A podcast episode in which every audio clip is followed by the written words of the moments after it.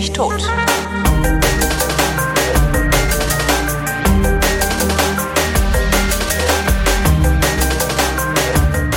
Willkommen zu einer völlig neuen Ausgabe der völlig neuartigen, brutal betonistischen, retrofuturistischen, ironisch modernen, urbanen, lehrreichen Unterhaltungsmatinee mit Tradition, die fast alle Fragen, die an fragen at vrind punkt de und nirgendwo anders hingeschickt werden, vrindheitsgemäß jedoch garantiert nicht zeitnah beantwortet. Hier ist nämlich die Vrindheit mit Alexandra Tobor.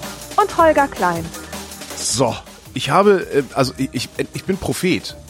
Wahlweise, Aha. also ich bin wahlweise Prophet oder aber die Psychosomatik äh, hat mich erwischt. Gestern stand ich so im D M und dachte, ach, kaufst du mal wieder Taschentücher, hast ja kaum noch welche. Heute wache ich auf und hab Schnupfen. Tja, so. Siehst du, das ist eigentlich auch eine selbsterfüllende Prophezeiung. Also Psychosomatik. Ja, weißt du, was mir total oft passiert? Immer wenn ich denke, boah, jetzt wären Kopfschmerzen geil, weil dann müsste ich nicht dies oder jenes machen, kriege ich die. Äh... Das ist aber auch unangenehm, oder? Ja. Aber ich meine, vielleicht könnte man das irgendwie in, in eine praktische, also in eine sinnvolle und nützliche Anwendung überführen. So, äh, boah, morgen bin ich schlank. Wachst du auf? Zack, ja, ja. Ne? Ich, ich habe eine Tante, eine Großtante, die konnte immer ganz genau sagen, wann sie Rückenschmerzen und Kopfschmerzen und so weiter kriegen würde. Das war nämlich immer an dem Tag, wo sie zu uns zu Besuch kommen sollte. Die hat das dann auch sogar gesagt. Die hat das nicht gecheckt und hat dann gesagt, nee, am Sonntag, da werde ich höchstwahrscheinlich Kopfschmerzen haben. Das ist aber auch ein bisschen eine komische, also die hat das echt nicht gecheckt oder hat die euch verarscht? Die hat euch verarscht. Die hat uns verarscht, ja. Wahrscheinlich schon. Nee, am Sonntag, da äh, werde ich Kopfschmerzen haben. Das ist aber gar nicht schlecht eigentlich. Nee, also das ist total super. Ich, ich, das ist äh, mir noch nie vorgekommen, dass ich mich über eine Absage von jemand anderem nicht gefreut hätte. Kennst du das? Dieses Phänomen? Nochmal. Dass du dich über eine Absage von jemand anderem nicht gefreut hättest, ist dir noch nie genau. passiert. Das ist mir noch nie passiert, dass jemand gedacht hat, du, ich kann heute doch nicht, und dann ich hätte und und ich dann gedacht hätte, ach, das ist aber schade. Das stimmt, ja doch, bei meiner Liebsten. Da schon, weil wir wohnen ja nicht zusammen. Ja, okay. Also da ist es wirklich so, aber sonst ist auch was so, ach ja, dann kann ich ja das und das machen. Also mhm. ich habe ich habe halt auch immer noch irgendwas, was ich sowieso auch noch machen könnte und auch noch ja. machen wollen würde und sowas, ja, ja. Aber das, das stimmt. Ach Gott, ja, eigentlich ist das ein bisschen elend, oder? Pff, nicht unbedingt. Wenn man mal so rumfragt, erfährt man, dass es eigentlich den meisten Leuten so geht. Der Mensch ist vielleicht doch kein soziales Wesen. Ja, verdammt. Auch dieses sich treffen, das ist ja total überbewertet. Ja. Ja. Also die, die, der soziale Nutzen von sich treffen wird generell überschätzt. Jetzt kommst du wieder, jetzt kommst du wieder mit deiner Soziophobie um die Ecke. Also nee, also das ist ja schon ganz nett. Andererseits ist auch ganz nett, einfach so spazieren zu gehen. Ja, eben. Hm. Ja, das ist, ja. Ja, wir müssen erstmal abklären, was es Neues gibt. Bei ja. mir gibt es jede Menge Neues und deswegen reiße ich jetzt das Mikrofon an mich. Ja, mach mal. Das nicht, aber ähm, es ist etwas ähnlich Tolles und Neues. Äh, erstmal die, die gute Nachricht. Du bist mein, schwanger. Nein, nee. Um Gottes Willen, so denken alle, ich wäre schwanger. Alle fragen mich das. Dabei bin ich schlanker geworden und nicht dicker. Oh, da hast du aber Glück du glaubst gehabt. Gar nicht, glaubst gar nicht, wie oft ich das in letzter Zeit gehört habe. Echt? Ja, sie strahlen so. Sind sie schwanger? All solche Sachen, weißt du, ich strahle, weil ich endlich keine Pickel mehr habe.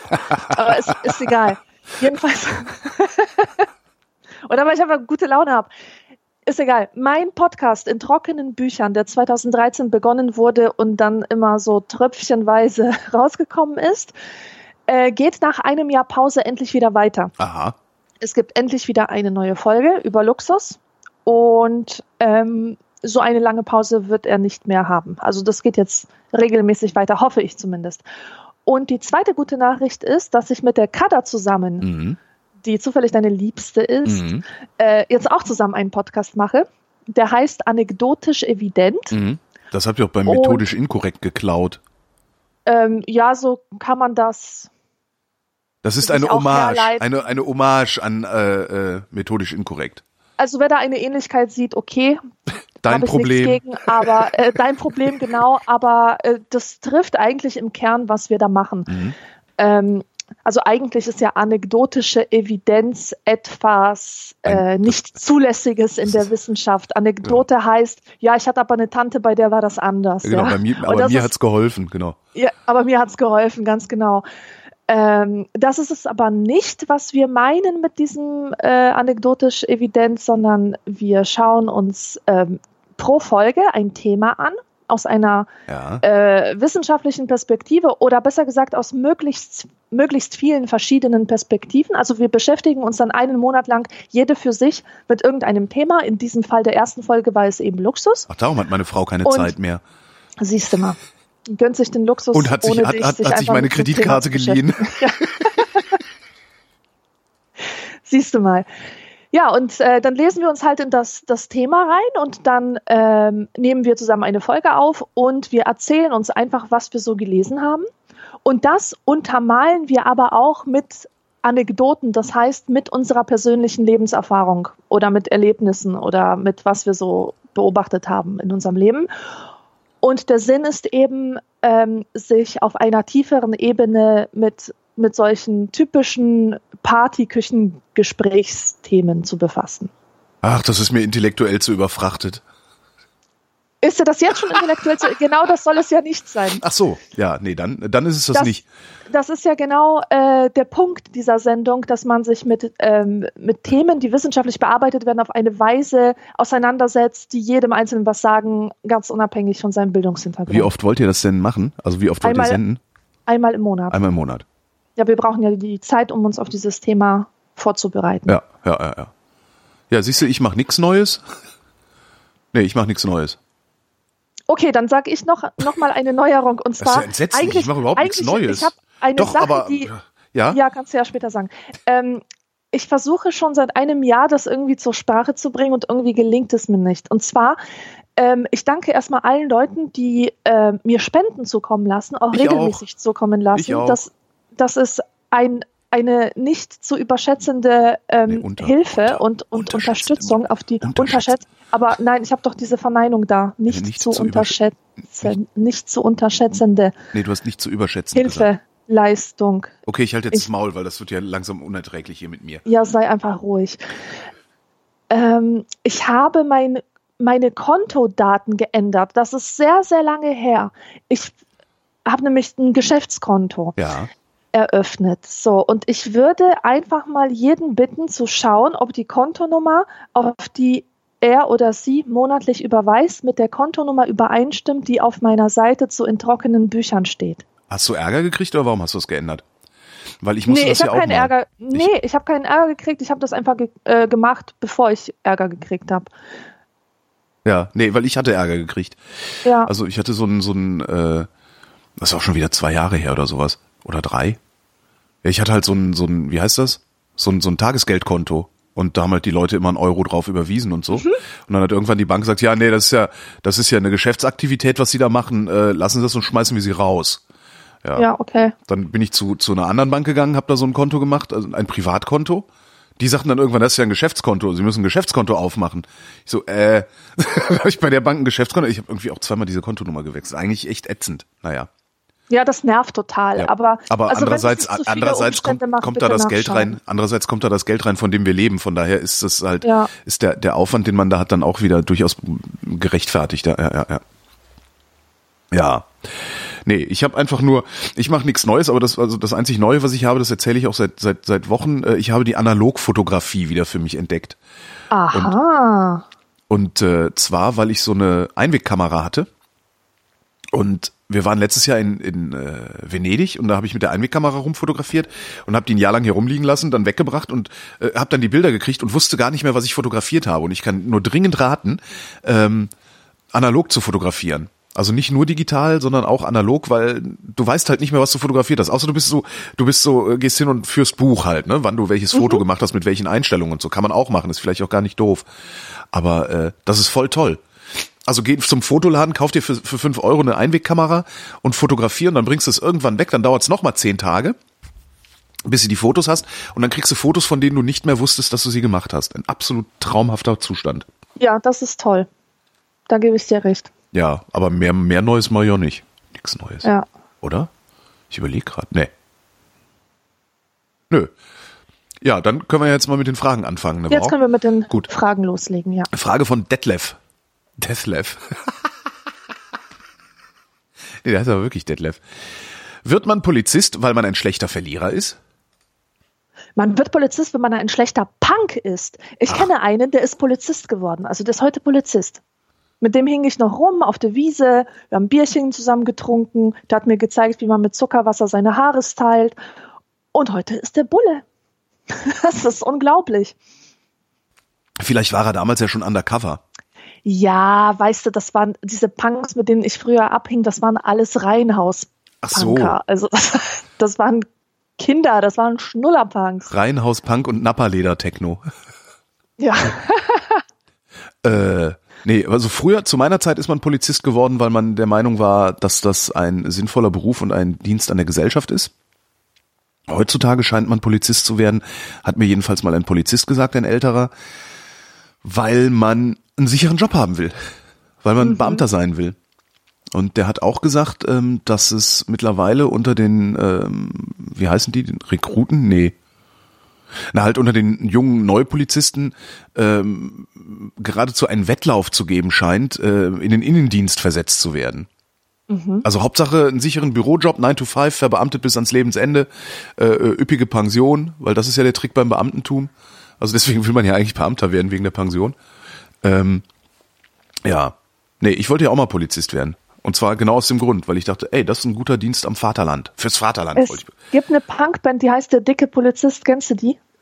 Das Ding ist halt, dass von einer Schulfreundin, der Vater war Polizist, der hat gesagt, ne, kannst du vergessen, du bist zu fett. Und wenn ich heute so sehe, was für po- ja, ja, darum, darum bin ich, fühle ich mich jetzt ein bisschen getroffen von dir. Entschuldigung, das ja, habe ich alles überhaupt in Ordnung. Nicht so gemacht. Ist ja auch gut für die Pointe. Ähm, und und und wenn ich mich jetzt so umgucke, was für Polizisten da draußen so rumlaufen, denke ich immer, naja, dann kann ich auch Polizist werden. Hoffentlich können die wenigstens ordentlich schießen, weil Rennen ist da nicht mehr. Ja. Der dicke Polizist. Was, was haben wir denn so gesungen? Ich habe keine Ahnung, das war auch so eine Band, die eher lokal bekannt war, so im, äh, im Pott und Umgebung. Ich war mehrmals auf einem Konzert von denen, aber ich weiß nicht mehr, was die gesungen haben. Die, die waren auch eher spaßig unterwegs. Das war so eine Humortruppe. Hm. Wo du Pott sagst, fällt mir ein, ich habe gerade ein ganz tolles Feature gehört. Ähm, das heißt Neun Stockwerke Deutschland. Mhm. Und äh, ist aus dem Jahr zweitausendzehn, da geht es um ein Haus in Gladbeck, also ein Hochhaus in Gladbeck, einen sogenannten sozialen Brennpunkt, wo ein Kollege ein Jahr lang die Bewohner begleitet hat und mit denen geredet hat und daraus ein Feature montiert hat. Ähm, das hat er zweitausendneun gemacht, zweitausendzehn ist es veröffentlicht worden. Ende des Monats kommt die zweite Folge, weil der ist nochmal dahin gegangen, letztes Jahr, ja. Und hat sich da die Leute angeguckt und mit denen gequatscht. Und anlässlich der zweiten Folge, die Ende des Monats kommt, haben sie die erste nochmal veröffentlicht. Also ich kann nur dringend äh, empfehlen, ähm, sich dieses dieses äh, dieses Feature anzuhören. Es, es macht so einen Spaß, weil da halt völlig normale Leute zu Wort kommen, weißt du? Mhm. Also super, ja. Wie kam ich jetzt auf? Ah ja, weil Pott. Warte, habe ich gesagt, wo das steht? Gladbeck. Ist Gladbeck eigentlich der Ruhr- Ruhrgebiet? Ja, ne? Gladbeck ist... Weiß ich nicht. Okay. Frage von Björn. Angenommen, Aliens kommen auf die Erde. Wie erklärt ihr denen, wer Kim Kardashian ist und warum sie eine der berühmtesten Frauen der Welt ist? Ich habe, ehrlich gesagt, nicht wirklich eine Ahnung, wer Kim Kardashian ist. Das ist, das ist witzig, dass du das sagst, Typen, weil ne? das, das geht mir ganz genauso. Ich weiß einfach nur, dass Kim Kardashian... für nichts anderes berühmt ist, als berühmt zu sein. Also die ist sozusagen Celebrity, weil sie berühmt ist. Jeder kennt sie, weil man sie kennt. Und niemand weiß, was sie geleistet hat. Die hat nämlich nichts geleistet. Keine Ahnung, ob die was gesungen hat ich jemals oder geschauspielert oder keine Ahnung was. Und sie gilt als die ultimative Selfie-Queen. Und ähm, ich denke, also bei ihr ist das so eine Sache, die kennt man ja wirklich überall. Auch, also... Das ist ja auch das Anzeichen von echter Prominenz, dass man sie kennt, obwohl sie das eigene Leben null berühren dürfte. Also Aha. Was habe ich denn mit irgendwelchen Celebrities aus den U S A zu hm. tun, dass ich mich für deren Leben interessieren müsste? Und trotzdem sehe ich ständig ihre Fresse, ja, ihren Arsch, ihre Selfies. Wo, wo kommen diese Leute denn immer her? Also das war ja schon bei dieser, wie hieß denn die, die in Deutschland hatten wir, haben wir doch auch immer mal wieder solche Phänomene. Wie hieß die denn? Die Ex von Dieter Bohlen dann irgendwann. Wie hieß die denn? Äh, Nicht Nadel, sondern Verena, die andere, die dann auch so... Verena Feldbu- Verona Feldbusch. Feld, Verona Feldbusch. Verona Feldbusch? Ich weiß nee, es gar nicht. Nee, nicht Verena. Ver- Verona Feldbusch. Die war doch gar nicht mit Dieter Bohlen zusammen, nicht? Oder doch?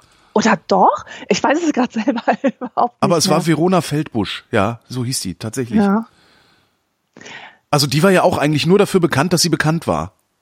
Das hat mich immer total fasziniert, weil die konnte ja wirklich nichts. Ja. Die war ganz hübsch, okay. Aber die konnte halt nichts. Die konnte noch nicht mal einen Satz gerade aussprechen. Das hat mich echt sehr, sehr irritiert. Mhm. Äh, zu, zu der Frage, wie wir das den Außerirdischen erklären ja. würden. Ich habe neulich gehört von so einem afrikanischen Stamm, die ähm, basteln sich Elvis-Masken. Also von unserem Elvis, von dem U S-Elvis. Ja. Ein afrikanischer Stamm bastelt Elvis-Masken und benutzt sie in ihren rituellen, spirituellen Tänzen. Und, und singen die dann so Ding Dang Do? Oder was singen die da? Nee, die singen halt, ähm, die kommen aus Malawi, diese Leute, die heißen irgendwie Cheva, Chua, Cheva oder sowas. Und ähm, die benutzen den, die verehren nicht Elvis, in dem Sinne, wie man ähm, Stars verehrt oder so, sondern für sie ist Elvis äh, ein, ein Symbol für exzessiven, schlechten amerikanischen Lifestyle und ähm, dieser ah. dieses, und dieses Volk, ähm, so sehen ihre Tänze generell aus, und zwar seit Jahrhunderten, dass sie Masken anfertigen von Fremdgruppen, ja. um sich der eigenen Werte bewusst zu werden. Ja, ja? Das nichts heißt, anderes machen die, die machen die Rechtskonservativen in Deutschland auch, nur ohne Masken. Ja. ja, natürlich, ganz genau. Und genauso würde ich eigentlich auch äh, das, das ähm, Phänomen Kim Kardashian erklären. Das ist, die ist ja auch ständig in den Medien, aber immer in einem bestimmten Zusammenhang. Und zwar wird immer über sie berichtet, wenn es darum geht, zu diskutieren, das Verhältnis zwischen Individuum, äh, Individuum und Gesellschaft. Äh, ist es äh, moralisch richtig, so dermaßen selbstfixiert Ähm, und selbstverliebt und narzisstisch zu sein, wie diese Frau? Ist es richtig, ähm, sein ganzes Leben aufzubauen um die eigene Fresse herum? Ähm, sie ist ja wirklich das Paradebeispiel für jemanden, der einen solchen exzessiven Narzissmus in sich trägt, ähm, also der, der geradezu provoziert, immer und immer wieder darüber zu sprechen, über die gesellschaftlichen Entwicklungen, dass es, ähm, äh, ob, ob es überhaupt noch gewollt ist, ob, ob es erwünscht ist, dass jeder Mensch sich zunehmend für seine eigenen Inhalte, die er ins Netz kippt, interessiert, aber nicht mehr für die der anderen. Entschuldige, das wird entlang Kim Kardashian diskutiert? diskutiert? Wo, wo, ja, wo findet immer. dieser Diskurs denn statt? Weil ich, ich, krieg das, den, ich bekomme den überhaupt nicht mit. Ich habe das schon... Ich weiß nicht, wie die äh, aussieht. Ich muss mal googeln. Ich habe das... Ich habe schon mehrere Artikel dieser Art gelesen. Ich weiß nicht mehr, ob es Zeitmagazin oder Süddeutsches Magazin war. Ähm, in all diesen großen Veröffentlichungen wurde dieses Thema immer wieder aufgegriffen und intellektualisiert. Natürlich, es gibt auch diesen Diskurs, der uns gar nicht interessiert, in Gala und Co. Hm. Gehe ich mal von aus, oder in der Bravo oder was weiß ich. Äh, aber da kriege ich es halt auch nicht mit. Nur die großen Medien, die das wirklich intellektualisieren und die das zu einem Diskurs machen, die haben das Thema durchaus auch schon aufgegriffen. Geil, dann scheint mein Spam-Filter auf solche Phänomene derart gut eingestellt zu sein, dass ich das noch nicht mal in den, in den seriösen Medien mitbekomme. Cool. Ja, auf jeden Fall sehe ich tatsächlich die Funktion solcher Menschen wie Kim Kardashian darin, dass sie äh, uns einen Anlass geben, über unsere Gesellschaft zu sprechen und darüber, wie wir sie haben wollen oder nicht haben wollen. Genauso wie diese Elvis-Maske für das afrikanische Volk ähm, ein Anlass darstellt, sich der eigenen Werte zu vergewissern. Aha. Ja. Ja, ich hoffe nur, dass die Außerirdischen mich dann verstehen würden, ich, wenn ich ja, denen so komme. Ich bin gerade sehr fasziniert, weil ich diese Gedanken alle noch nie gedacht habe, die du gerade erzählt hast. Sowas bremst mich dann ja immer ein bisschen aus, weil mein Gehirn das erstmal verarbeiten muss. Nächste Frage kommt von Mario. Das Publikum merkt gerade bestimmt, dass wir relativ zügig unterwegs sind. Mal gucken, wie lange wir das Tempo durchhalten. Das nachfolgende Zitat stammt aus der Fernsehserie Firma Hesselbach. Kennst du? Äh, nee. Nichts war, ja, sechziger Jahre Fernsehserie über so eine, so eine äh, mittelständisches Unternehmen in Hessen, glaube ich dann sogar. Ähm, das folgende Zitat soll Holger bitte in seinem besten Hessisch vortragen. Die soziokulturelle Deutung überlasse ich zunächst Alexandra. Also warte mal eben. Die hat angewachsene Ohrläppsche. Von denen Leid muss man sich in Acht nehmen. Frage, woher kommt diese Idee? Muss man sich wirklich vor angewachsene Ohrläppsche in Acht nehmen? Ja, kennst das du das? Ich kenne das. Ja, wenn jemand so angewachsene Ohrläppchen hat, das sind die, die Leute, die sind nicht ganz geheuer. Und ich habe keine Ahnung, woher ich das habe, woher das kommt, aber es ist wirklich tief in mir drin. ganz, ja, ganz tief krass. In mir drin. Es gibt ja, es mir gibt fallen ja eine... angewachsene Ohrläppchen bei Leuten auf und ich habe ein, ich, ich weiß nicht, was das ist, das, das muss unbegründet sein, natürlich. Ja. Aber jedes Mal, wenn mir jemand, wenn ich, wenn ich jemanden kennenlerne oder sowas, ähm, und ich äh, sehe die Ohrläppchen und die sind angewachsen, denke ich, ah, ich weiß nicht genau, was ich denke, aber es ist immer so ein, so ein spontanes Unbehagen, dass ich mir dann wegintellektualisiere. Also ich ja. sage, was, was machst du eigentlich, Schwachkopf? Was, ja, ja. So, und dann Bei ist es ist aber auch, auch wieder gut. Aber was ist das? Pass auf, das ist so. Ähm, also ich habe das natürlich auch extrem stark. Das haben alle von uns. Es gibt einfach eine Reihe von äh, physiognomischen Annahmen, sage ich mal. Ja. Äh, also so Annahmen, die von der Physiognomie eines Menschen bestimmte psychische Konstitutionen oder äh, seelische Eigenschaften ableiten. Und dazu gehört zum Beispiel auch die hohe Stirn. Die hohe Stirn ist eine Denkerstirn. Engstehende Augen sind dumme Augen. Fliehendes ja? Kinn ist äh, Verbrecher. Ja, genau. Auch nicht nur fliehendes Kinn, sondern auch äh, zusammengewachsene Augenbrauen. Oder ja. buschige Augenbrauen, die, die sind nicht sehr vertrauenserweckend.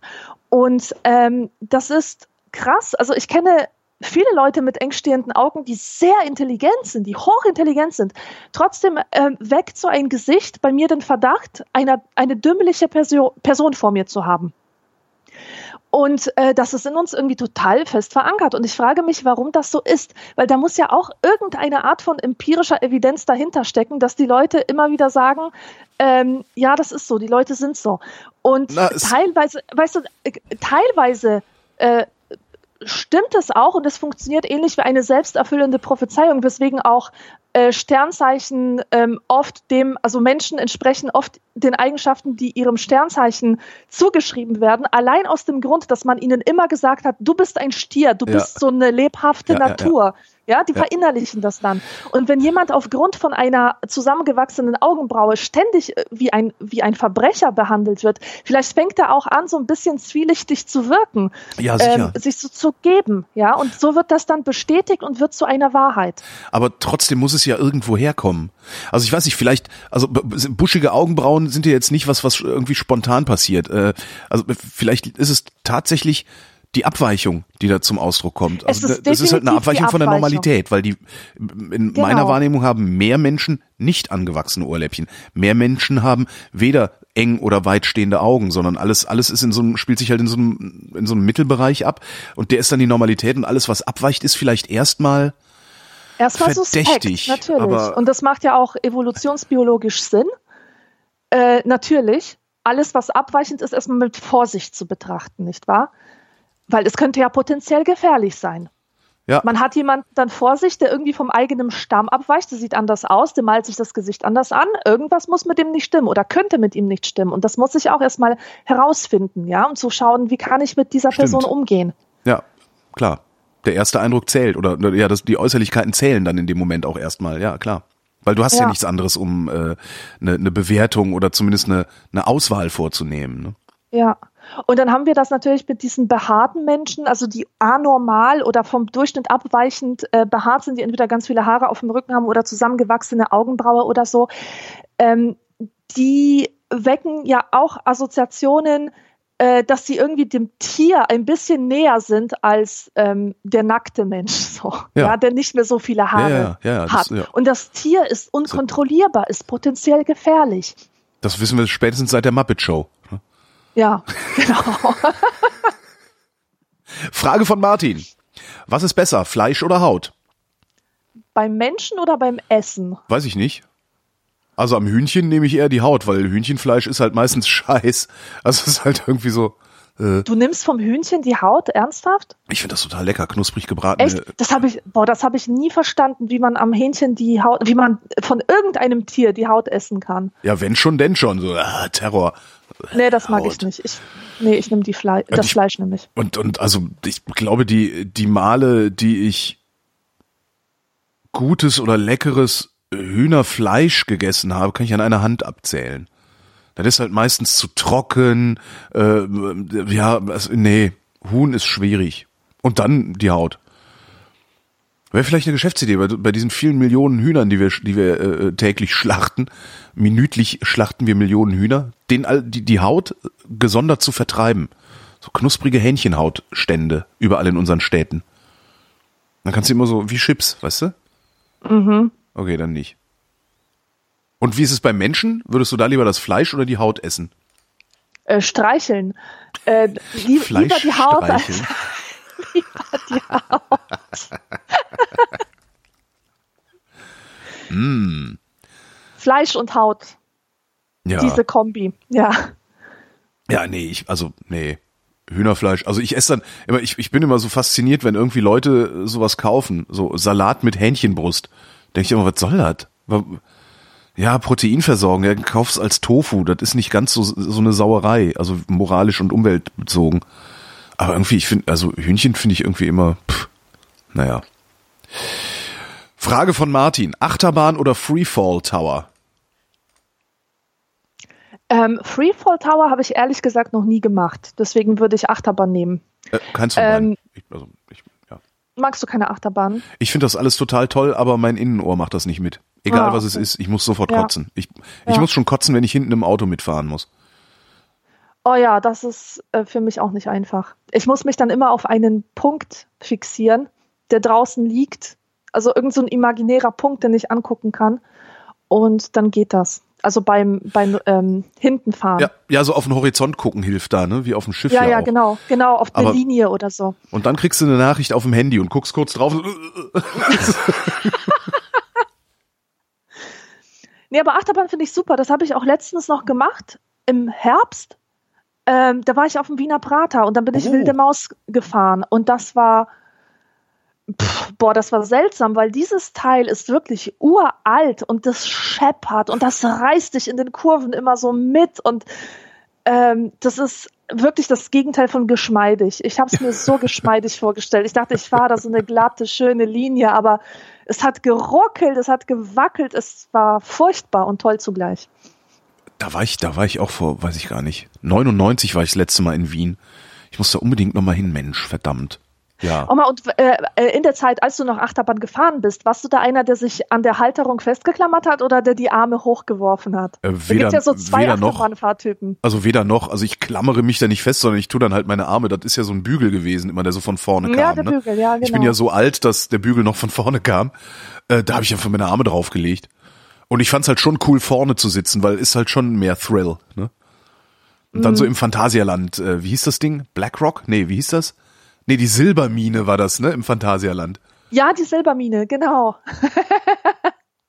Das war total geil. Oh, im Phantasialand gab es auch diese im Dunkeln Achterbahn. Ähm, Space irgendwas. Äh, die kenne ich nicht mehr. Oder, oder Black Hole oder so hieß das so. Ich, ich habe keine Ahnung. Auf jeden Fall war das eine im Dunkeln Achterbahn. Da waren nur zwei, also ein paar kleine Lämpchen, die irgendwie Sterne andeuten sollten. Und das war auch extrem toll. Ja. Nee, weiß ich nicht mehr. Also ich habe im Phantasialand am liebsten, am geilsten fand ich halt die Wildwasserbahn. Ich hab oh, das Gefühl, wo man in diesen halben Baumstämmen. Ja, genau, genau, genau. Und ich habe das Gefühl, dass ich meine halbe, dass ich wirklich tageweise nichts anderes gemacht habe, als Wildwasserbahn fahren und hier diese blöden scheiß Kokosnussdinger zu essen. Weißt du, da gab es doch immer diese Kokosnussschnitze. Oh Gott, ja, natürlich. In Alt-Berlin. Wenn man, ja, dann, das ist ja so, in Alt-Berlin. Als ich dann nach Berlin gezogen bin. Genau. Ja. Und dann, und dann gab es diese scheiß Bötchen. Hast, kannst du dich an die noch erinnern? Das ja, war so, das, diese, ja, klar. Diese runden Bötchen mit diesem. Diese Gondeln die, da. Diese. Nee, nicht Gondeln, sondern so, das waren so, so das, das sah halt aus wie so ein Topf. Du hast halt so in ja, so genau, Töpfen gesessen und in der Mitte war so ein Lenkrad. Ja, genau. Und, und, und immer hat, man hat halt immer geglaubt, man könnte die irgendwie lenken, aber das hat irgendwie nicht funktioniert. Und man ist irgendwie so schwank, äh, schwimm irgendwo hin, während über einem diese Einschienenbahn äh, lang gefahren ist die ganze Zeit. Ja, und da gab es noch so eine komische Attraktion, wo man ins Maul eines Drachen hineingefahren gefahr- oh, ist. Also so eine Sch- Schwebebahn ins Maul eines Drachen. Doch. Doch, doch, doch, genau. Das war nicht die Einschienenbahn, sondern das war diese Schwebebahn. Das, war das eine Geisterbahn? Ich, nee, die Geisterbahn war wieder eine andere. Die war war auch das geil. Vielleicht die Hollywood-Tour? Da war so eine Hollywood-Tour, so eine sogenannte, und da war so ein äh, riesen King Kong, der sich bewegt hat und so. Das weiß ich auch nicht mehr, aber kann auch sein, dass, dass weil du ja was jünger bist als ich, dass das, das, das zu meiner Zeit... Also ich war da neunzehnhunderteinundneunzig, zweiundneunzig. Nee. Das war Ach Gott, nee, also das war bei mir, waren das die achtziger, Mitte der achtziger oder irgendwie sowas. Mhm. Ja. Und ich weiß noch, was es auch gab, war... Also wo ich dann sehr lachen musste, war halt dieses Alt-Berlin. Du kommst ja rein durch den Eingang und dann kommst du in Alt-Berlin. Kommst du dann. Brandenburger Tor, genau, so diese hübschen Brandenburger Häuschen, Türchen. Alte Laternen, Gaslaternen. Neptunbrunnen und dann dieser Bus, der, dieser doppelstöckige Bus. Und als ich dann nach Berlin gezogen bin, musste ich immer so lachen, weil ich dachte so, okay, das ist nicht mehr so. Mhm. Und, und dann gab's diese, diese Geisterbahn, nämlich, ich werde das nie vergessen, der Geisterbahn. Ähm, Mit den Chinesen. Die Chinesen, die Chinesen, die gesagt, ich glaube, da haben wir auch schon mal drüber gesprochen, oder? Ich kann mich den ganzen ja, Tag drüber. Ja, ja. Die Chinesen haben nämlich immer gemacht, hey, hey, ho. Genau. Und am Ende, wenn du dann rausgefahren bist aus der Geisterbahn, war dieser, diese Figur, die oben, also war so ein, so ein, so ein, wie heißt das, so ein Drahtgitter oben über dir, und da hing so eine Figur, die hat in dem Drahtgitter gerüttelt, so, und hat gemacht, das ist jedes Mal, immer wenn ich dran denke, ey, ich, ich kann nicht aufhören, mich darüber zu amüsieren.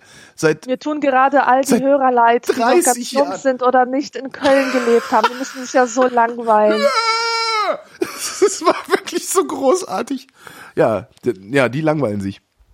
Dann ja, müsst ihr halt nach, dann müsst ihr halt nach Köln ziehen, äh, äh, ihr, ihr Opfer. Ja? So, dann machen wir mal weiter mit einer Frage von Luise. Endlich mal wieder ein Mädchen.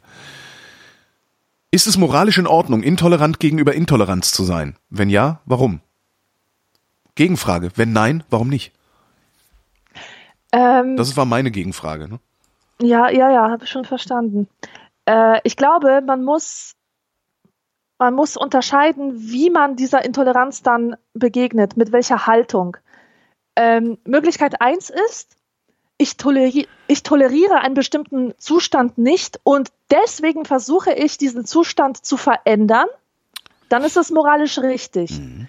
Möglichkeit zwei ist, ich verhalte mich aggressiv gegenüber den Intoleranten und versuche, sie in irgendeiner Weise zu vernichten oder ihnen zu schaden, ohne dass die Situation, die ich anprangere, sich davon ähm, äh, äh, sich deswegen verbessern würde.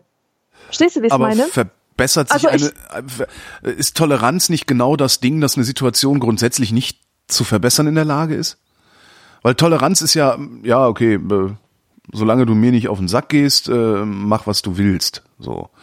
Ähm, also Toleranz aber ändert sich ist ja was anderes als Anerkennung, ja. Ja, genau. Toleranz ähm, ist Firlefanz.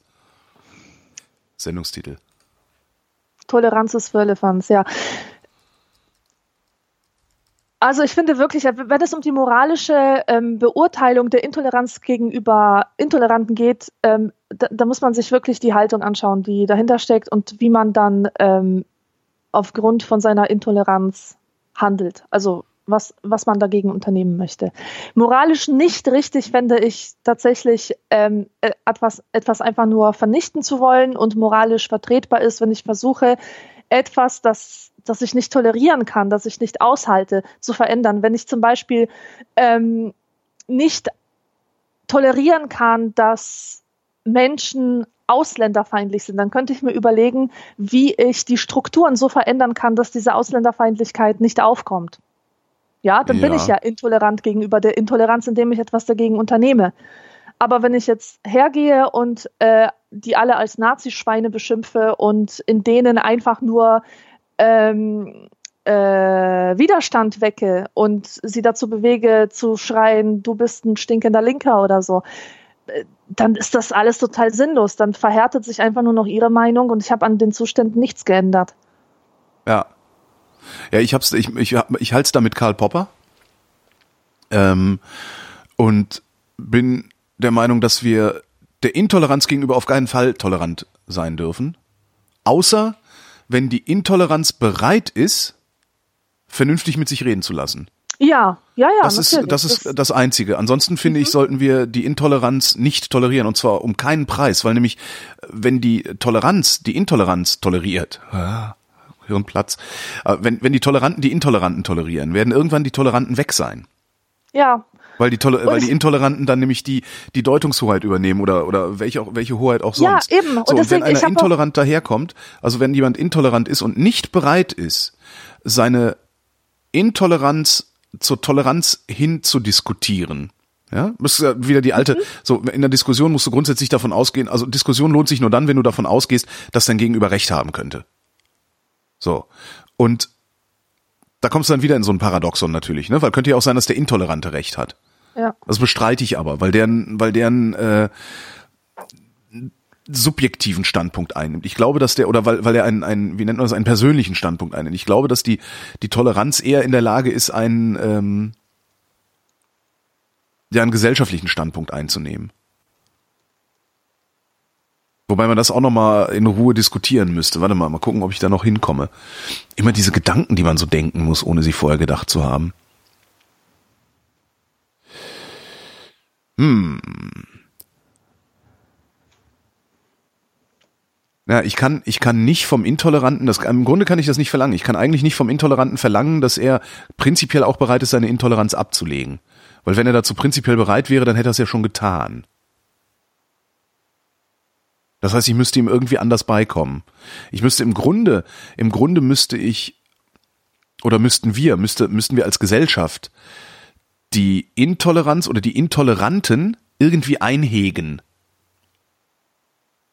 Das heißt, wir können tolerieren, dass sie intolerant sind, solange es uns gelingt, sie nicht die Hoheit in der Gesellschaft. Ja, ganz genau. Und deswegen habe ich auch irgendwie ein Problem mit diesem Spruch, das muss die Demokratie aushalten können. Weißt du? Naja, die Demokratie, die das aushalten können muss, das ist ja auch immer so ein bisschen was, also das ist ja nicht die Demokratie, die diese Schreihälse in Dresden meinen. Ja, die, die, die genau. Art von Demokratie, die die Schreihälse in Dresden meinen, ist die Herrschaft der Mehrheit, also die Diktatur der Mehrheit. Das ist das, was die meinen. Die freiheitliche oder liberale Demokratie, die wir haben, da ist ja noch einiges andere mit gemeint, sowas wie zum Beispiel Minderheitenschutz.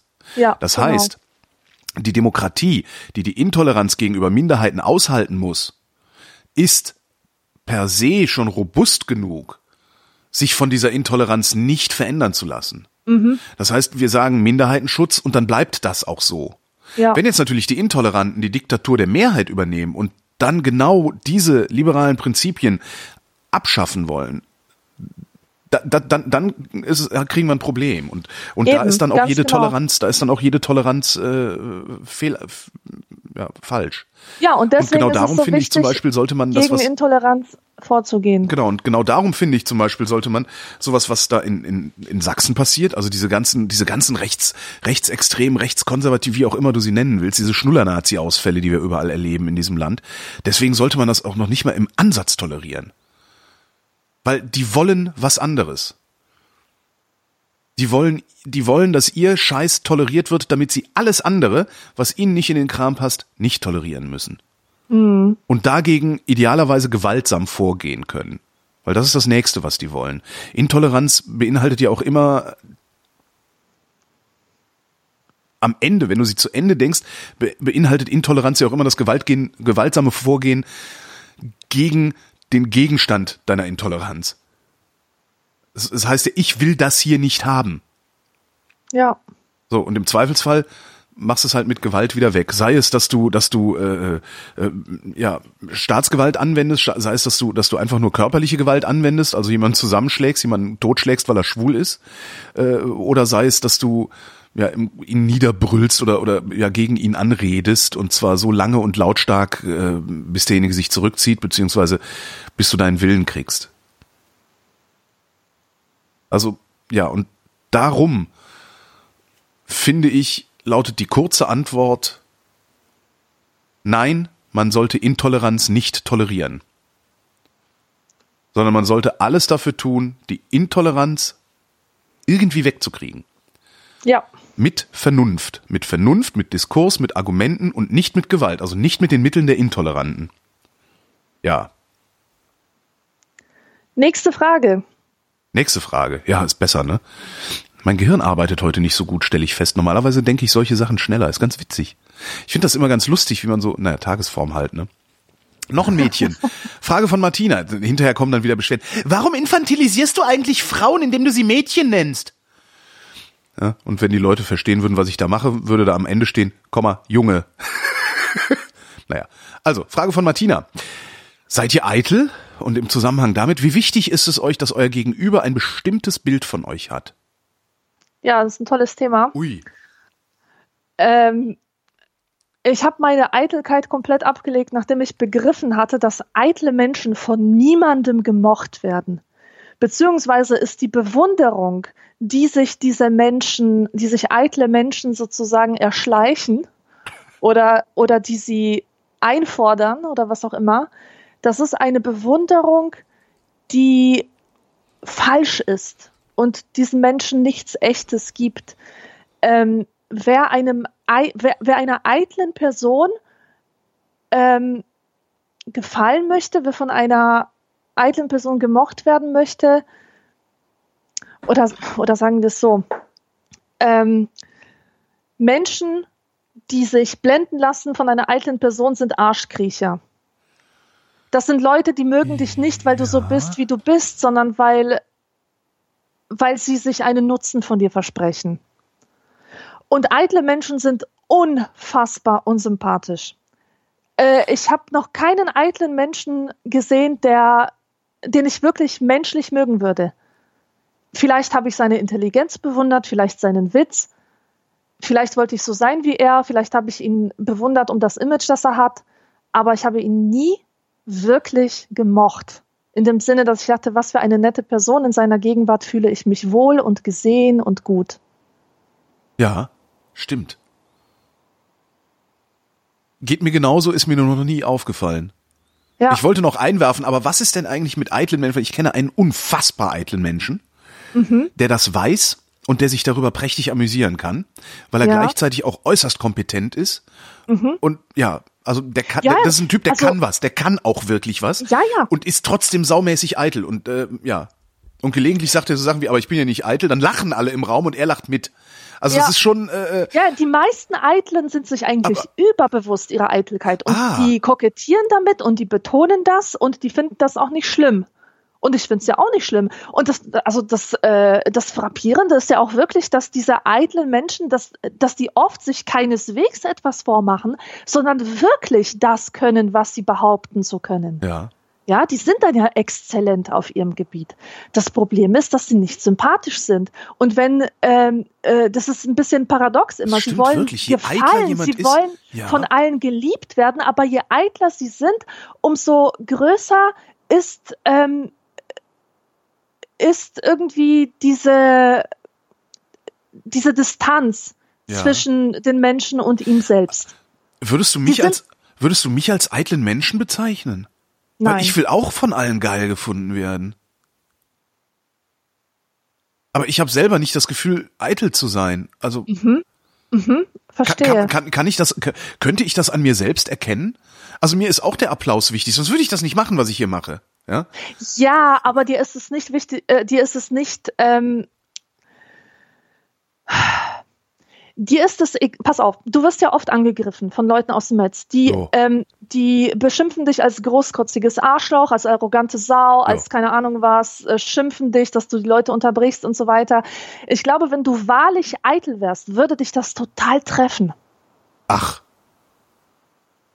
Ich hätte gedacht, wenn ich Weil wahrlich eitel wäre, würde das erst recht einfach, an mir abtropfen. Es, nein, nein, nein, nein, nein. Diese Leute sind ja total angewiesen auf Bewunderung.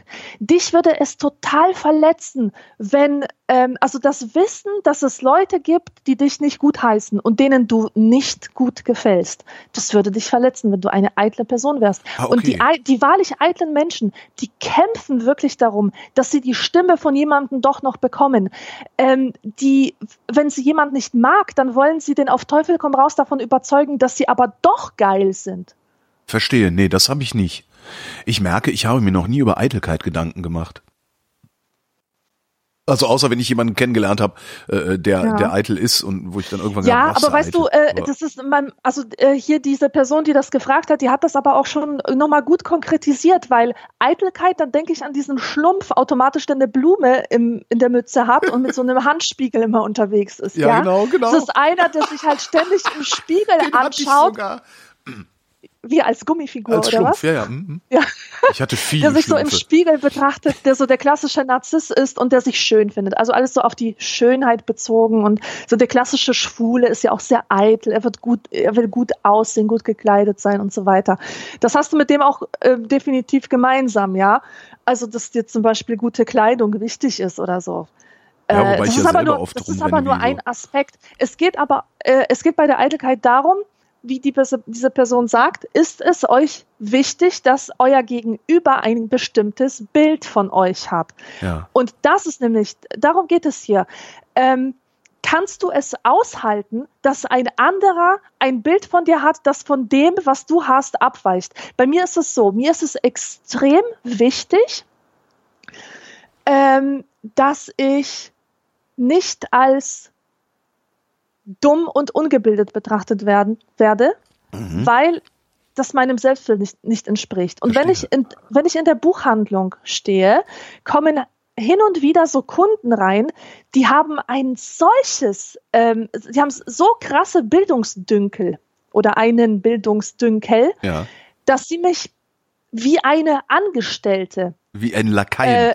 Äh, wie einen Lakaien behandeln, ja. ganz genau. Die sagen also weder Hallo, noch sagen sie auf Wiedersehen, noch sagen sie bitte, sondern sie kommandieren mich herum. In dem Moment, wo ich ihnen sagen würde, dass ich Bücher schreibe, würde sich das wenden. Ja. Dann würden sie mich mit dem allergrößten Respekt behandeln und ach, Frau Tobe und so, ja. Frau, Frau da bin Doktor, ich mir doch. sicher.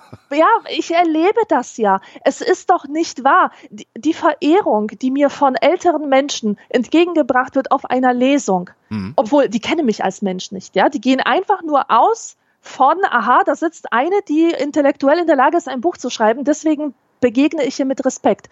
Das erlebe ich auf der einen Seite. Auf der anderen Seite erlebe ich Leute, die kommen rein und sehen, ich verkaufe Bücher und die trauen mir sozusagen nichts zu und deswegen behandeln sie mich wie eine einfache Angestellte. Ja, ist ja und ich find's, ich find's, ja. ich find's aber schlimm, dass auch diese Realschülerinnen so behandelt werden. Ja, natürlich, niemand muss so behandelt werden. Auf mir liegt dann ein Blick, ähm, der normalerweise auf den normalen Angestellten liegt und ich denke mir, ach du meine Güte. Und gleichzeitig denke ich mir, hey, so möchte ich nicht behandelt werden. Ich möchte so behandelt werden, wie, äh, wie ich mich selber sehe. Ja, das kenne ich. Äh, also das habe ich, das, das, das hab ich allerdings auch, wobei das bei mir ein ganz anderer... Also bei mir ist das was ganz anderes. Also wenn mich jemand für dumm hält, okay. Ich glaube, was mir, was, was ich da, also was, was ich nicht möchte oder das Bild, was ich von mir selber habe und von dem ich gerne hätte, dass alle anderen das auch von mir haben, ist denkfähig zu sein. Mhm. Also, ja, und nicht denkfaul. Ja. Also tatsächlich, das ist so, ich habe das sehr häufig, wenn ich irgendwie mal irgendwas twittere und dann so Replies bekomme, es ist, passiert es recht häufig, dass ich denke, also ich schreibe das dann nicht, weil das ist dann auch wieder unverschämt, weil ich, aber ich denke dann total auf, glaubst du, Spack, wirklich, dass ich mir deine Gedanken nicht längst gemacht habe, ja. bevor ich das aufgeschrieben habe? Glaubst ja. du das wirklich? Glaubst du wirklich, ich brauche dich, um diesen banalen Gedanken zu denken? Das, das ist so, ist und, und das, das, das ist ja, ja, aber was daraus spricht, ist ja dann letztlich auch Eitelkeit, ne? Natürlich, ja. Also was klar. da aus mir spricht, ist Eitelkeit und, und das Einzige, was ich habe, ist vielleicht genug, genug Zivilisation oder, oder genug, wie nennt man das denn? Also ich bin zivilisiert genug, das dann nicht äh, sofort rauszublöken. Ja. Ja, aber ich habe wirklich, wirklich, es ja. tut mir so weh, wenn irgendein Manager-Typ mit mir auf eine Weise spricht, die mir zeigt, er hält sich für geistig überlegen, nur weil er mehr Geld verdient als ja. ich.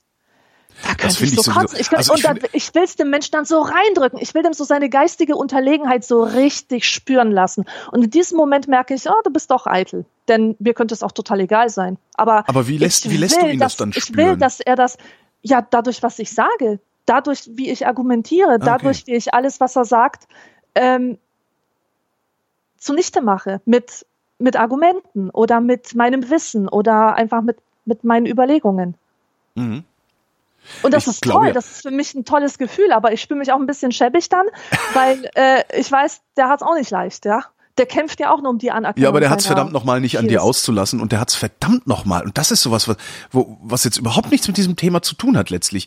Aber wie kann man bitteschön an den schwächsten Gliedern dieses, dieser Marktwirtschaft seine Scheiße auslassen? Die Leute, die in den Geschäften stehen und Bücher verkaufen, die an den Kassen sitzen, die unseren Müll wegmachen und so. Gerade die behandle ich doch gut. Weil Exakt. ohne die bin ich aufgeschmissen, weil ich bin nämlich zu blöd, einen geraden Bruchstrich zu ziehen oder ein gerades Loch in die Wand zu bohren. Ich brauche ja. die doch. Ganz genau so ist es. Warum, warum soll ich die denn behandeln wie Scheiße? Das kapiere ich nicht. Ist das Eitelkeit oder ist das, ist das Angst? Was ist das? Ist es wirklich Eitelkeit? Ich habe noch nie über Eitelkeit nachgedacht. Nee, das ist nicht... Du meinst, ob es Eitelkeit ist, wenn man die äh, Niedrigstehenden so schlecht behandelt? Ja. Nee, das würde ich nicht Eitelkeit nennen. Die behandelt man doch gut. Die behandelt man gut, ja. Natürlich behandelt man die gut. Ein Typ, der zweihundertfünfzigtausend im Jahr verdient, der hat nichts von mir verdient. Ja. Weißt du, der, der, der soll die Fresse halten. Halt die Fresse. Nimm dein vieles Geld, such den Therapeuten, wenn du reden willst oder sowas. Aber doch, doch nicht irgendwie die stinknormalen Menschen. Das verstehe ich immer nicht. Naja, werde ich wahrscheinlich auch nie verstehen. Ja, aber weißt du, wenn man, wenn man auch nicht diesem, ähm, wenn du merkst, dass der Blick von den anderen ein anderer ist als den, den du auf dich selber hast, ist das auch immer so ein Schammoment. Ja.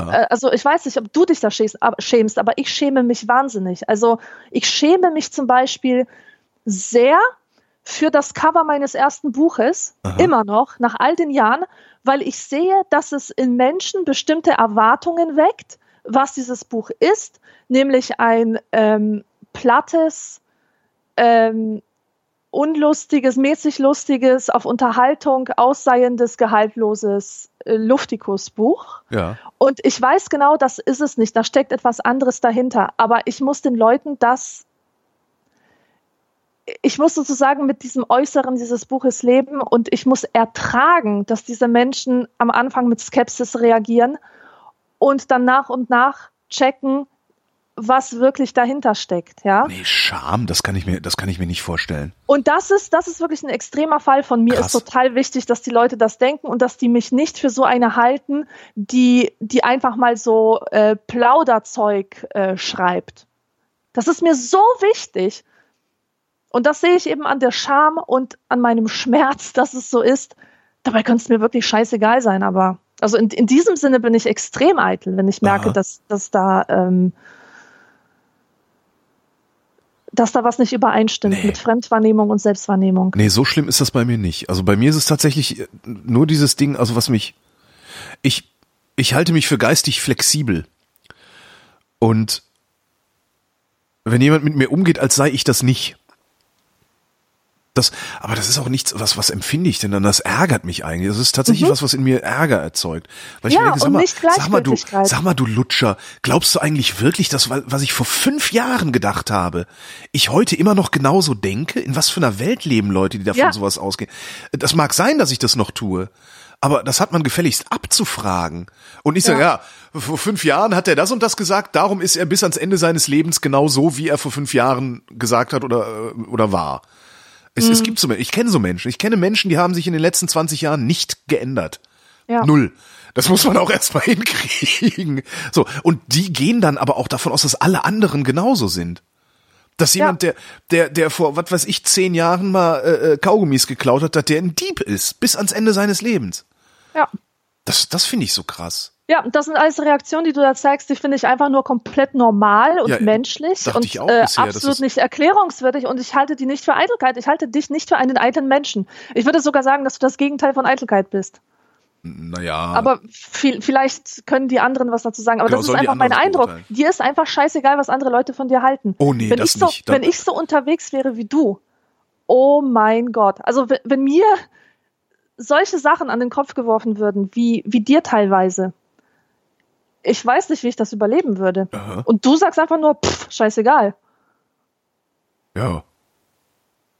Ja, das stimmt. Aber dass es mir ganz so egal ist, was andere über mich denken, das, das, mir ist egal, was einzelne andere über mich denken.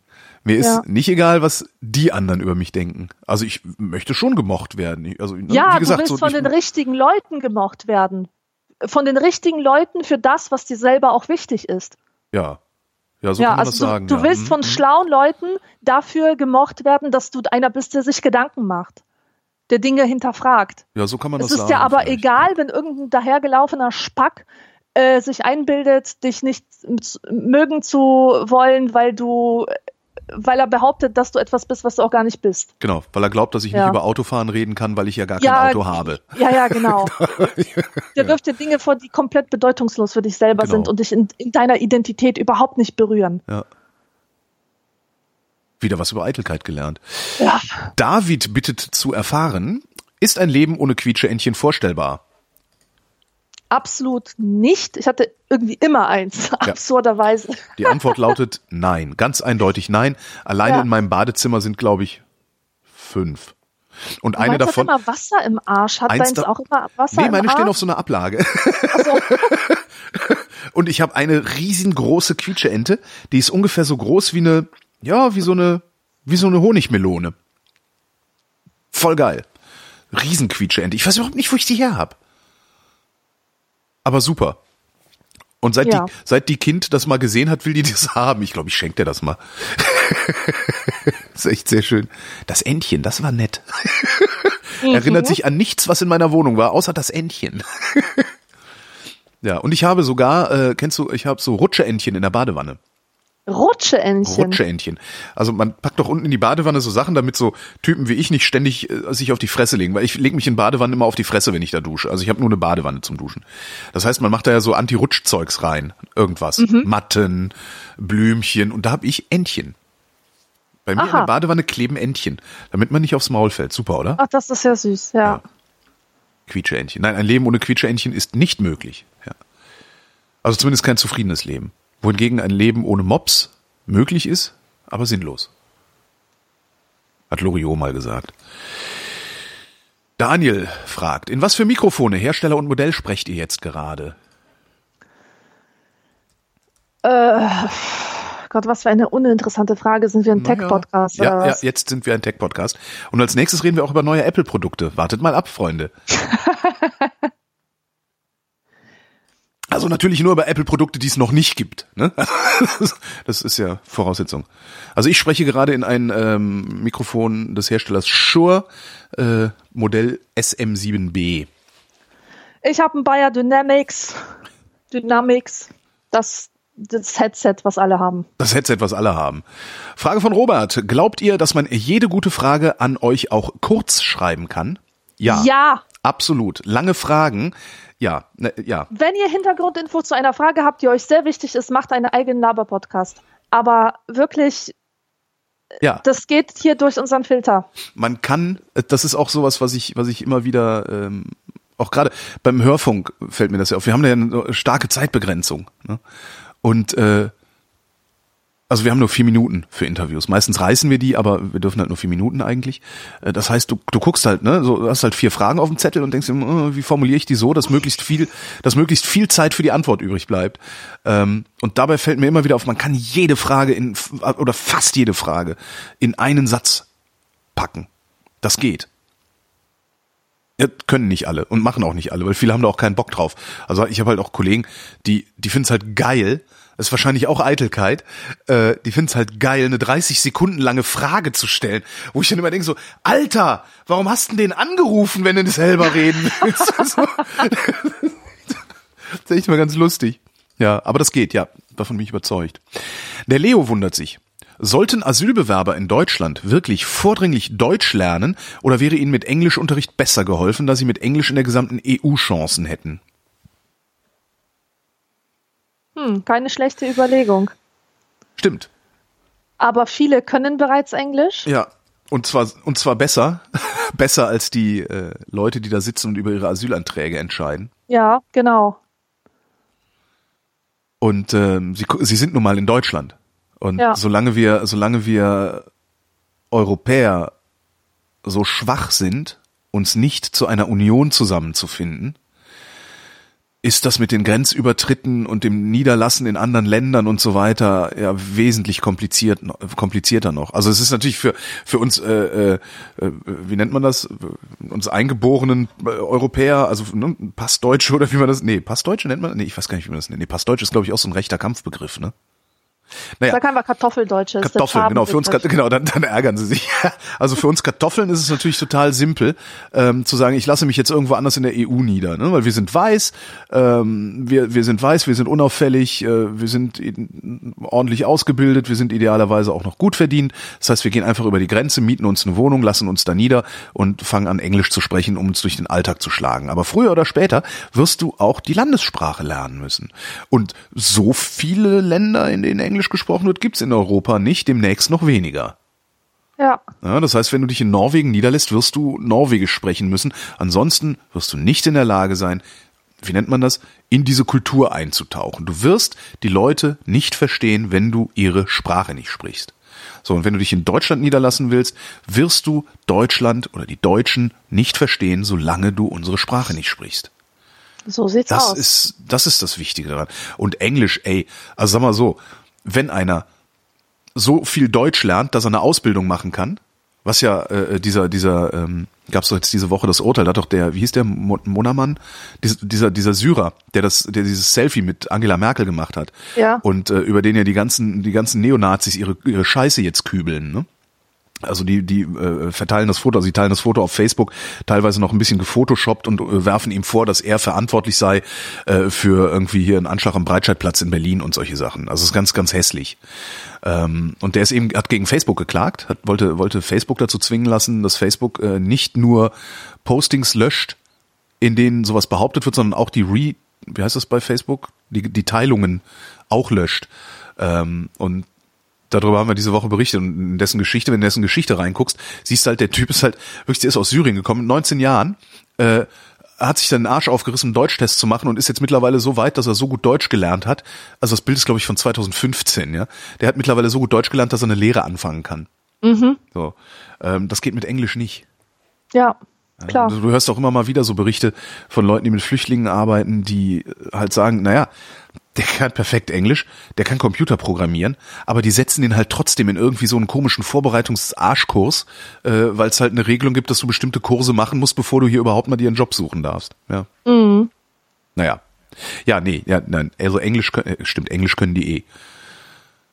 Was jetzt auch wieder nicht stimmt, weil als ich äh, letztes, nee, vorletztes Jahr in Athen stand und mit Flüchtlingen gequatscht habe, ähm, ich weiß gar nicht, wie groß die Gruppe war, mit denen, die da um mich rumstanden, sechzig, achtzig Leute, äh, haben auf meine Frage, ob irgendjemand Englisch spricht, sich drei gemeldet.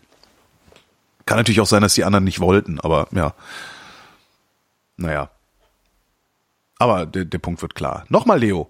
Hallo, Alexandra. Hallo. Vrindheitsgemäß, hallo, vrindheitsgemäß hast du mal erzählt, dass du dich in einem, in deinen frühen Zwanzigern mit einem verheirateten dreißigjährigen Mann mit Vollbart und Aktentasche, Achtung, Anführungszeichen, getroffen hast. Arsch. Mit oder ohne auf diesen Fall einzugehen. Wie denkst du über Verheiratete, die sich heimlich mit anderen treffen und über die Personen mit, und über die Personen, mit denen sie sich treffen? So. Ich finde die Frage total frech, weil sie einfach mal unterstellt, ich hätte eine Affäre mit diesem Typen gehabt, was definitiv nicht der Fall ist. Okay? Das schwöre ich also, bei meiner habt, Mama. Ihr habt euch also tatsächlich nur getroffen. Wir haben uns tatsächlich nur getroffen, ganz genau. Drecksau. Ja. Ja, was problematisch ist. Jetzt sage ich dir mal etwas, was wirklich problematisch ist. Dass letztens vor ein paar Wochen oder so mich seine jetzige Frau kontaktiert hat. Wollte sie dich treffen? Nee, ah, sie, ja, okay. sie, woll- sie wollte ein handsigniertes Buch für ihn haben von mir. Mhm. Und ähm, er hätte nämlich äh, verfolgt, was ich im Netz so mache. Jetzt habe ich natürlich Angst, dass er auch diesen Podcast hört. Ja. Deswegen äußere ich mich zu dieser Sache gar nicht mehr. Okay. Wie denkst du über Verheiratete, die sich heimlich mit anderen also treffen? Also wie, wie denkst du über Leute, die Affären haben, obwohl sie in äh, so fest, festen, verbrieften Beziehungen sind? Willst du auch nicht reden? Ähm, wie ich darüber denke? Ich denke, dass sowohl Untreue als auch Eifersucht ein Zeichen sind, dass in der eigenen Beziehung etwas nicht stimmt. Und wenn das der Fall ist, was heißt, was denke ich darüber? Ich verurteile niemanden. Wie sollte ich jemanden verurteilen? Ich weiß ja, ich kenne ja die Gründe davon nicht. Naja, wenn es heimlich, also es steht ja, ne, du denkst über Verheiratete, die sich heimlich mit anderen treffen. Also wenn es heimlich stattfindet, äh, lass dich scheiden. Genau, lass dich scheiden. Lass dich scheiden. Genau. Wenn es heimlich stattfinden muss, lass dich scheiden. Wenn du mit deiner, Exakt. wenn du mit deinem Partner oder deiner Partnerin verhandeln kannst, dass, dass ihr das so macht, super Beziehung. Ja. Vergiss nie, in solchen Beziehungen, die offenen Beziehungen, gibt es meistens halt doch ein Opfer. Ja. Das ist äh, das, was, was, mich, was mich meine langjährige Lebenserfahrung gelernt, gelehrt hat.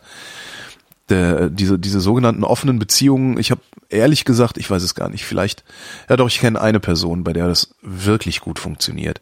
Ähm, aber ansonsten war es immer so, dass offene Beziehungen am Ende dann doch bei einem der beiden Partner ja, und außerdem, zu das Schmerz ist, das geführt ist, haben. Weißt, das ist so eine, das ist eigentlich eine sehr pubertäre Auffassung von Liebe. Ähm, das, worüber Was? man spricht, wenn man von, von polyamorösen Beziehungen spricht. Das ist alles sehr auf die Sexualität beschränkt. Das ist mir was aber diese auch Leute, wichtig. Die, die behaupten zwar, das wäre nicht so, weil sie hätten ja auch Gefühle für den anderen, bla bla bla. Aber im Grunde geht es ja darum, es geht darum, diese Freiheit zu haben, sich sexuell auch ähm, zu, zu anderen hingezogen zu fühlen und das dann auszuleben. Aber wie Malte Welding sehr treffend sagte, in irgendeinem seiner letzten Facebook-Postings, der postet da immer seine Kolumne ja. und also Leute, die Fragen stellen und Ähm, Leute, die, die ähm, und, der beantwortet die halt. Und da war so ein Fall, an den kann ich mich jetzt nicht genau erinnern. Auf jeden Fall hat der Malte gesagt, dass äh, du neben einem Partner fürs Bett einfach einen Partner brauchst, der für dich da ist, wenn du krank bist, ja. der mit dir die Einkäufe erledigt, der einfach, der einfach dein Lebenspartner ist. Ja. Und das ist eine Rolle, die lässt sich einfach nicht aufteilen. Ähm, Vermutlich nicht, nee. Nee, und deswegen unterscheide ich zwischen echter, großer Liebe und irgendeiner doofen Beziehung, die man gerade führt, in temporäre Beziehung und so. Und für eine richtig große Liebe, für, für eine echte Beziehung, für eine wirkliche partnerschaftliche Beziehung, lohnt es sich wirklich nicht, ähm, Akte der Untreue zu begehen. Das ist einfach dumm. Wie gesagt, die Frage ist, ob man das nicht verhandeln kann. Also es gibt, ich kenne Beziehungen, die haben das verhandelt und da funktioniert das gut. Aber die sind sich auch im Klaren darüber, dass es bei der Untreue ausschließlich darum geht, auch mal einen anderen Typen im Bett zu haben. Ja. Ja, ich finde das einfach auch super. Nur, oh, geiler also, wenn, Typ, wenn, würde ich gerne mal im Bett haben. So. Da, also ja, wenn das, beide das gut finden, wenn beide das gut finden, ja. Finde find ich es auch absolut unproblematisch. Aber zwei zu finden, die das gut finden, also die okay yes. damit sind, das ist, das finde ich sehr, sehr unwahrscheinlich. Ja, die das vor allen Dingen, das ist, das ist, was ich eben auch meinte, die das vor allen Dingen beide gleich gut finden. Ja, das ist genau. ja das Problem. Ja, klar, macht, macht mir nichts aus, aber macht mir vielleicht mehr aus als meiner Frau. Wer weiß. Also das ist so, ne? Ja. So, genau, also und ich heimlich, wette auch, dass es, ich wette auch, dass es viele sogenannte offene Beziehungen gibt, wo einer der Partner aus, aus Liebe zur anderen Person gar nicht zugibt, dass er daran leidet. Ja. Das finde ich dann richtig ja. übel. Ja, ja. ja. Der Leo, der hat riesig Output hier. Den, der Le- den Leo entzürnt. Lange, das ist eine lange Frage. Beim Pendeln und so weiter höre ich Podcasts, bla bla bla, wenn Leute von mir wissen wollen, wie spät es ist oder wo es zum Bahnhof geht, sprechen sie mich so an, als ob ich hören könnte. Als ob ich sie hören könnte und scheinen die schwarzen Kabel an meinen Wangen völlig zu ignorieren. Wenn ich dann die Stöpseln endlich aus den Ohren habe, hat der Fragesteller meist schon in den Idiotenmodus gewechselt. Bahnhof, wo, du wissen? Frage. Wer ist unhöflicher? Ich, der ich mich von der Realität um mich herum isoliere, oder der Fragesteller, der nicht warten kann, bis ich ihn auch hören kann? Äh... Letzteres. Es Frage, ist total ja. unhöflich, Menschen mit Kopfhörern anzusprechen, Menschen, die in ein Gespräch vertieft sind, Menschen, die es offensichtlich eilig haben zum Zug. Ja. Äh, also so viel, so viel emotionale Intelligenz muss man doch wirklich haben, dass man kurz abcheckt, ob derjenige überhaupt ansprechbar ist. Ich werde regelmäßig angesprochen, voller Bahnsteig oder so. Ich habe Kopfhörer auf. Es, te- te- teilweise sogar, wenn ich, wenn ich meine großen Kopfhörer aufhabe, also nicht nur die Stöpsel. Ich werde regelmäßig von Leuten angesprochen, die irgendeinen Rat von mir suchen. Entschuldigung, wo geht's hier zur Schinkelstraße? Oder äh, wissen Sie, wie da der Automat funktioniert? Ist das der richtige Bahnsteig in Richtung? Hm, hm, hm. Und ich frage mich jedes Mal, und ich traue mich nicht, dir das zu fragen, weil ich das wahrscheinlich zu aggressiv machen würde. Ich frage mich jedes Mal, sehen Sie nicht, dass ich Kopfhörer an auf? Ja. Sehen Sie das nicht? Ja. Oder ist es Ihnen egal? Also ich würde halt gerne jedes Mal fragen, warum sprechen Sie gerade mich an? Weißt du, was krass ist? Und Pass das auf. Problem ist, wenn, wenn ähm. ein Typ, der eins achtzig groß, fett und mit kahl rasiertem Schädel sagt, warum sprechen Sie gerade mich an? Dann klingt das vermutlich ungefähr wie, was sprichst du mich an? Ja. So, ja, ja, und ja. darum sage ich es lieber gar nicht. Also, so. Aber in, eine, Interess- eine interessante Warum Sache ist, ich das? kenne dieses Phänomen von meiner Mutter. Ich sitze irgendwo mit Kopfhörern rum, also ich wohne ja nicht mehr mit meiner Mutter zusammen, aber früher war das so, ich saß halt irgendwo mit Kopfhörern rum und die spricht zu mir. Ich sehe, ihr Mund bewegt sich. Ich tue aber so, als würde ich es nicht bemerken. So. Und die redet weiter. Und Sie sieht, und sie schaut mich an und sie sieht, dass ich immer noch mit diesen Kopfhörern da sitze und nicht reagiere, und sie redet weiter und redet weiter und redet weiter und kapiert nicht, dass ich sie nicht hören kann. Ja. Und warum? Weißt du warum? Weil diese Frau noch nie Kopfhörer sich aufgesetzt hat.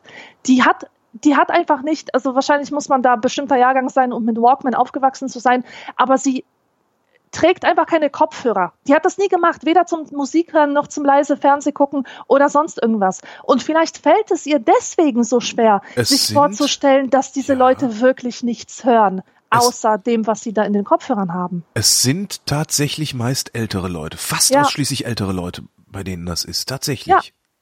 Die denken, du hörst einfach nebenbei was, ja? ja. Und, und ansonsten nimmst du alles ganz normal wahr. Ah. Also akustisch. Ja, ja, so kann ja, ich es ja. mir erklären. Das würde aber dann noch gleichzeitig bedeuten, ach, das ist ja dann wieder Thema Eitelkeit. Das würde dann ja gleichzeitig bedeuten, dass ich der Einzige oder zumindest im, im Umkreis derjenige bin, der am sympathischsten aussieht, sodass man ihn überhaupt anspricht. Oder ja. am kompetentesten aussieht. Ach ja, dann. Dann macht mal weiter. Dann sp- quatsch mich an, Oma.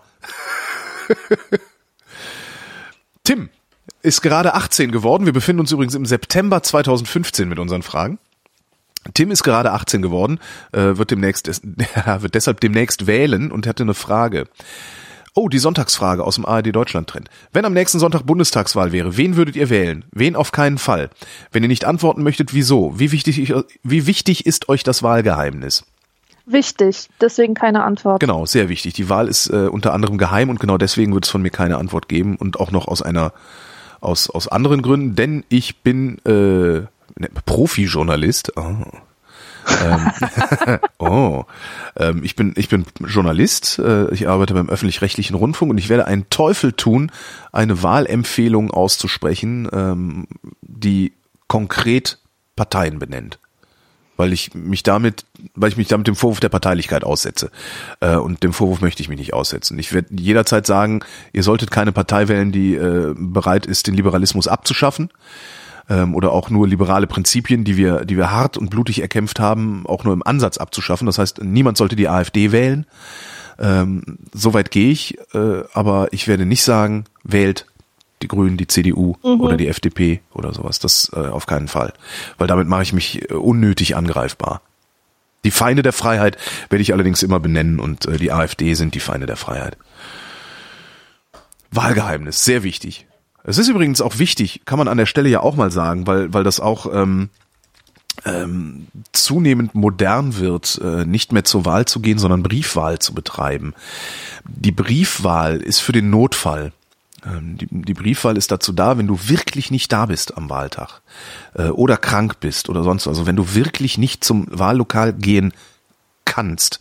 Mittlerweile wird die Briefwahl sehr oft so benutzt, dass die Leute, Leute Briefwahl machen, die nicht zum Wahllokal gehen wollen, weil es ihnen zu anstrengend ist, weil es ja Sonntag, da bin ich noch am Feiern. Und ne, ne, ne.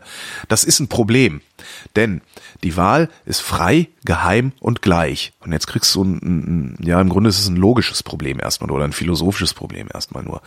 Wie kann ich wissen, dass meine Stimme korrekt abgegeben wurde, wenn ich sie nicht selber abgegeben, sondern nur in den Briefkasten geworfen habe? Mhm. So. Das heißt, eine Wahl, die ausschließlich per Briefwahl stattfindet, ist eigentlich eine Wahl, die nicht frei, geheim und gleich ist. Mhm. Weil bei der Briefwahl ist nicht nachzuvollziehen, ob meine Wahl, ob ich meine Wahl frei getroffen habe. In der Wahlkabine steht niemand hinter mir. Und ich bin auch niemandem Rechenschaft schuldig. Es sei denn, jemand zwingt mich und äh, zwingt mich ein Foto zu machen, dann ein Selfie mit Wahlschein oder irgendwie äh, sowas. Aber in, in der Wahlkabine kann ich frei wählen. Das kann ich zu Hause nicht.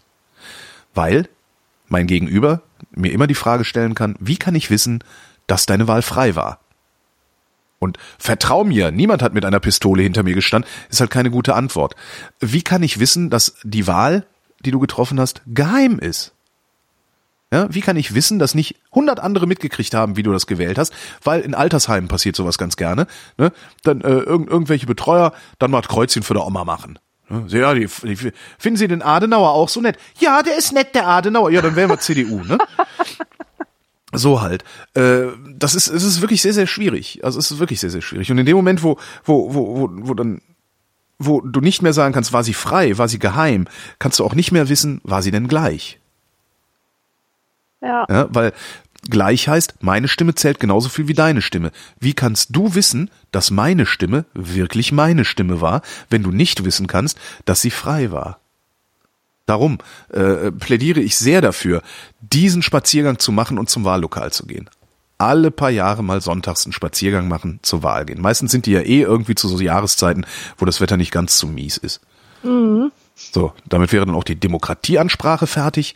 Und äh, der Tim fragt, was haltet ihr von der Fahrraddemo Critical Mass? Ich finde es großartig. Du kennst es nicht. Nö.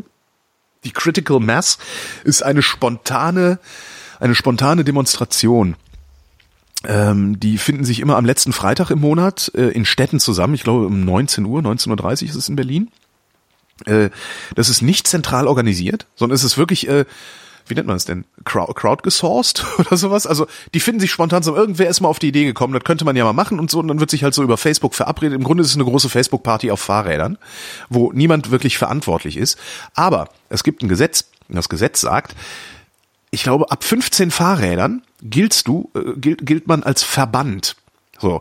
Und ein Verband, äh, wenn, wenn der erste Teil des Verbandes an der Ampel grün hat, hat automatisch auch der letzte Teil des Verbandes an der Ampel grün. Egal wie groß der Verband ist.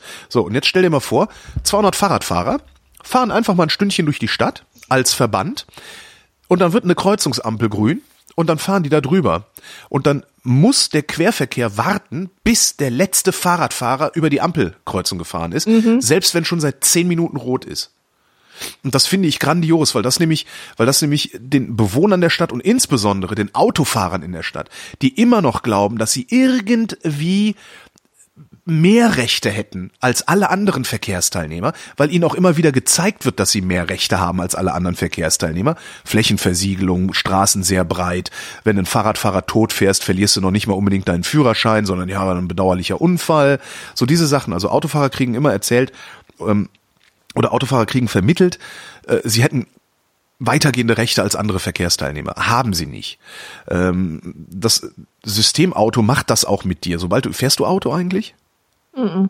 Sobald du im Auto sitzt, fühlst du dich halt auch sofort stärker, weil du hast Kontrolle über die Maschine. Du bist schneller, als du zu Fuß oder mit, mit Muskelkraft jemals sein kannst. Ähm, du, du fängst an, ja, die anderen Verkehrsteilnehmer als Hindernis zu begreifen.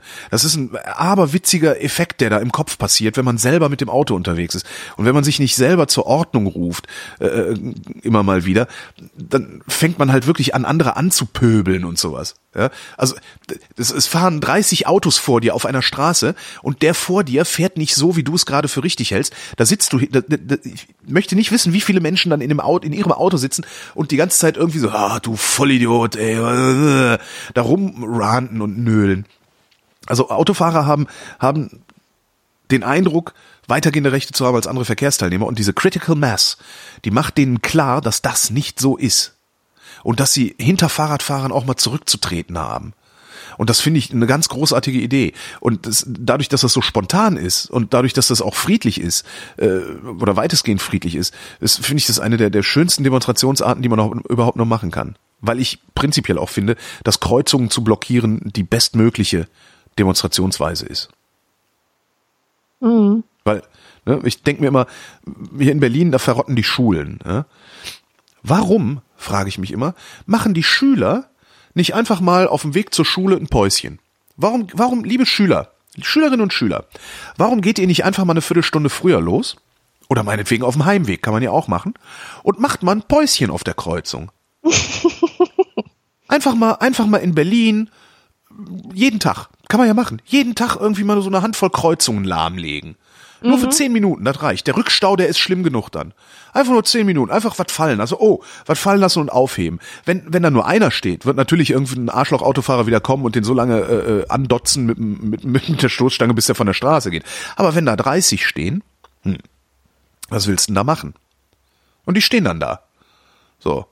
Und bevor irgendwie die Staatsmacht kommt und äh, Platzverweise oder sonst was erteilt, dann löst sich das halt wieder auf. Das kann man auf jedem Heimweg machen und ich verstehe nicht, warum die das nicht machen. Was glaubst du, wie schnell hier die Schulen saniert werden, wenn wenn die Stadt regelmäßig damit rechnen muss, dass, dass der Verkehr irgendwo zusammenbricht?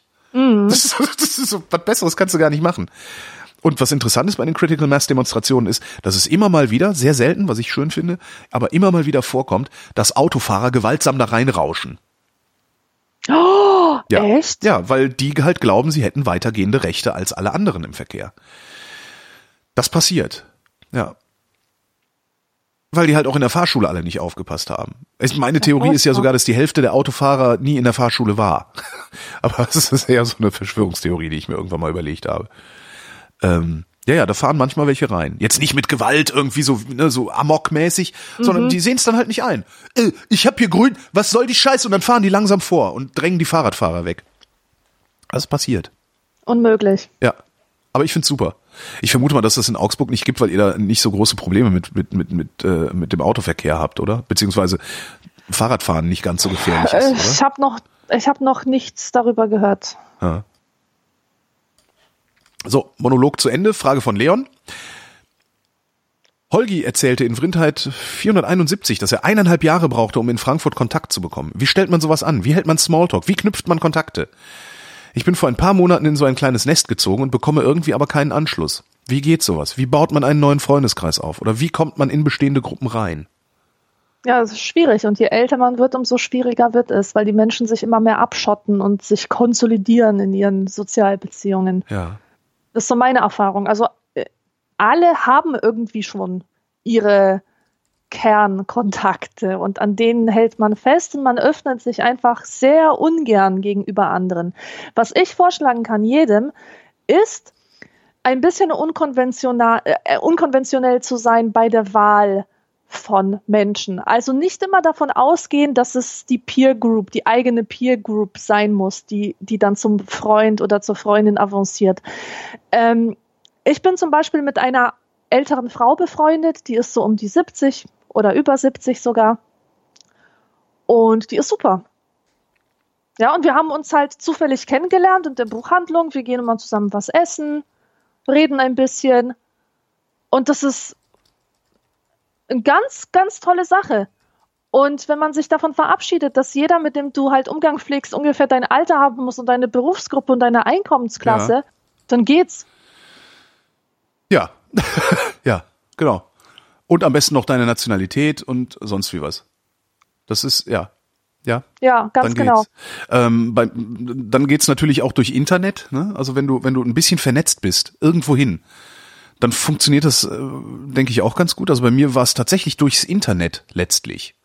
Weil, ne, ich, ich blogge da halt so vor mich hin, jemand kommentiert bei mir, äh, ähm, irgendwann stellt sich raus, ach, der hat ja hier um die Ecke einen Laden. Oder geh ich mal vorbei. Ja, also, ja. Laden vorbeigegangen, einen Kaffee mitgebracht und ja, und zack, und, und, und, und ab da, sobald du einen, einen Bezugspunkt oder eine Bezugsperson hast, die auch funktioniert, also wo die Beziehung auch funktioniert, diffundierst du langsam auch in deren soziales Netzwerk so oder soziales Netz rein. Aber weißt du, was ich mich immer frage? Du kennst ja so diese typischen Freundschaftskonstellationen aus Sitcoms, sei es Friends oder How I Met Your Mother oder Big Bang Theory. Du meinst so immer der, der dicke Lustige und der, der smarte Schlanke? Oder was? Nee, ich meine immer die vier bis sechs Leute, die immer zusammen rumhängen, so, ja, ja, ja, die zusammen ja, ja. asiatisch essen im ja, Wohnzimmer, ja die was unternehmen, die zusammen in eine Bar. Ich, gibt's das noch? Ich meine, es gab wirklich eine Zeit, da hatte ich das auch oder ich kannte Leute, die das hatten. Da Echt? Waren die alle Anfang zwanzig. Aber in diesen Serien ist das ja, ähm, das wird so als normales Ding angesehen. Und äh, ich weiß gar nicht, ob es irgendjemanden gibt, der einen Freundeskreis von vier bis sechs Leuten hat, die alle sich gegenseitig kennen und mögen. Meine Theorie ist nämlich, dass alle äh, so ein paar Freunde haben, die aber untereinander wenig Berührungspunkte haben und die eigentlich alle aus anderen Zirkeln kommen. Weil also die Wahrscheinlichkeit, dass sich in unserer hochindividualisierten Gesellschaft vier bis sechs Leute zusammenfinden, die auch zusammenpassen, die ist meiner Meinung nach gering. Es ja. sei denn, es handelt sich für besonders stumpfe Leute, die es, die es für gute Unterhaltung äh, halten, zusammen feiern zu gehen am Wochenende. Ja, aber das ist was anderes als diese, diese Sachen, die uns da in How I Met Your Mother gezeigt werden.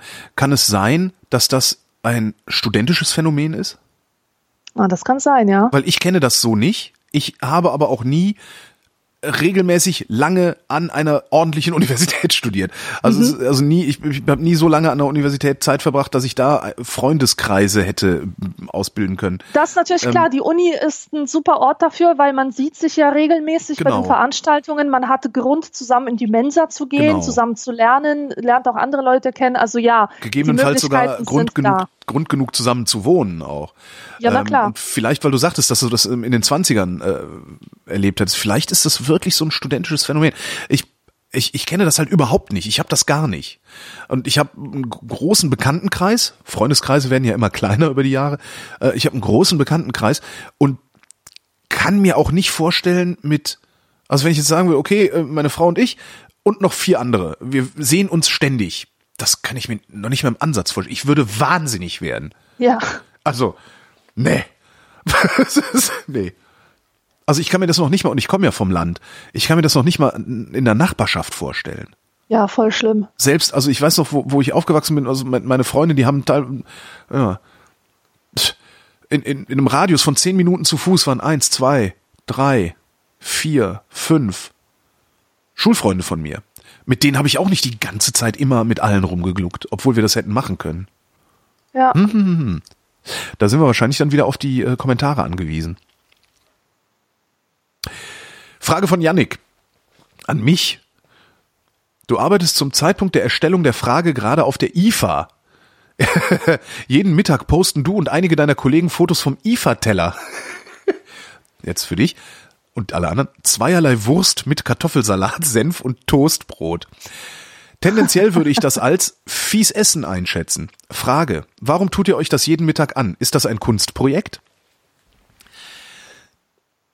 Mein lieber Yannick, du warst wahrscheinlich noch nie auf der Messe Berlin.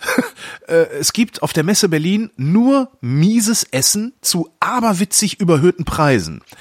Und dieser I F A-Teller, das ist ein Ding, das macht die A R D selber. Also wir haben ja da eine große A R D-Produktion auf der auf der internationalen Funkausstellung. Ähm, und es gibt halt so einen Backoffice-Bereich, das sind so Containerdorf, wo die Büros sind und, und, und Schnittplätze und all sowas. Und es gibt tatsächlich einen Container, der wird da hingestellt, da ist halt so eine kleine Theke drin. Und da macht halt ein Kollege, macht den ganzen Tag nichts anderes als Wurst, Wurst kochen, also so Knackwurst und Bockwurst gibt's da.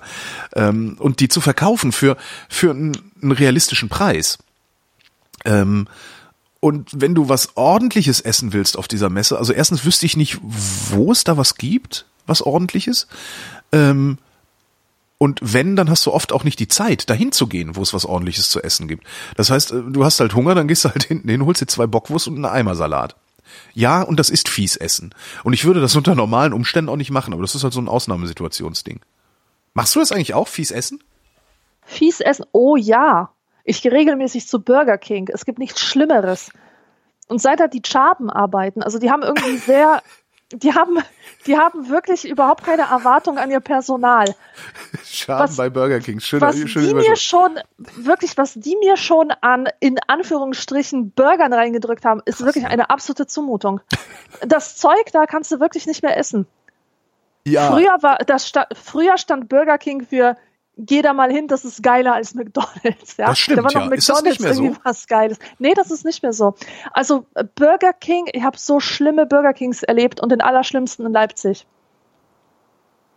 Übrigens. Was war da das Schlimme? Dieser Burger, der ist auseinandergefallen. Ähm, da kommt ja immer so, da wird ja immer was reingespritzt an einem Zeug halt. Die Injektion. Ähm, Ja, ja, dieses Zeug halt. Das war, das war wie so, wie so rein, ähm, als, also der Ketchup-Fleck da drin, der war viel zu groß, der lief da raus. Äh, das Stück Fleisch war wie, ich weiß nicht wie, wie so ein, wie so ein, es hat sich angefühlt, als würde man so ein, so ein äh, Edelstahl-Topf-Reinigungs-Schwämmchen, äh, kennst du die? Äh, ja. Keine ähm, Ahnung. Stahlwolle. Es war furchtbar. Ja, Stahlwolle. Nein, es war wirklich, es war wirklich furchtbar. Das schmeckt immer nach Pampe. Und ja, das ja. ist so fieses Essen, was ich, ich durchaus hin und wieder esse. Ich hatte das letzte Mal, dass ich beim Burger King war, war auf der Fahrt nach Italien. Italien letztes Jahr oder was auf der Rückfahrt? Also zum während des Italienurlaubs letztes Jahr. So Autobahn, ne? Vier, zehn Stunden Autobahn, Hunger, Burger King. Und ich, so schlimm fand ich das nicht. Das ist halt fies Essen, also es ist halt Plasteressen, man merkt es auch, ne, weil es schmeckt halt, das schmeckt halt hier irgendwie, weiß ich nicht, äh, in, in Greifswald genauso wie in München, was ich ja mhm. per se schon mal verdächtig finde irgendwie. Ähm, und diese, die Art der Zubereitung äh, ist halt auch fast immer so, dass, dass, es, dass es dir hinterher schneller Hunger macht, und ich glaube ja, dass das Absicht ist, dass es also ein bisschen zu säuerlich ist, damit du mehr Speichel produzierst, ja, und dein Gehirn glaubt, es würde dir deswegen gut schmecken und so. Ähm, und was ich, was ich bei Burger King mache, ist, das wissen auch nur wenige Menschen, dass das geht. Burger King, die haben ja, wie war denn deren Slogan? My Way oder Your Way oder so ähnlich. Und das bezog sich darauf, dass du deinen Burger da komplett konfektionieren kannst, als würdest du mhm. in einem normalen Burgerladen sein. Das heißt, du kannst hingehen, kannst sagen, ich hätte gerne einen Whopper, äh, ohne Tomate, ohne Ketchup, doppelt Zwiebeln, ne, ne, ne, ne. Und dann machen die das alles. Und das finde ich, fand ich immer ganz toll bei denen. Äh, dass man sich da so ein, ja, so ein Ding zusammenstellt. Und ich fand es so schlimm jetzt nicht. Also war halt, war halt scheiß, aber nicht so schlimm. Aber hier würde ich da im Traum nicht drauf kommen, da nochmal hinzugehen. Welches fies Essen ich ja gelegentlich dann doch nochmal äh, mache, ist Bestellpizza.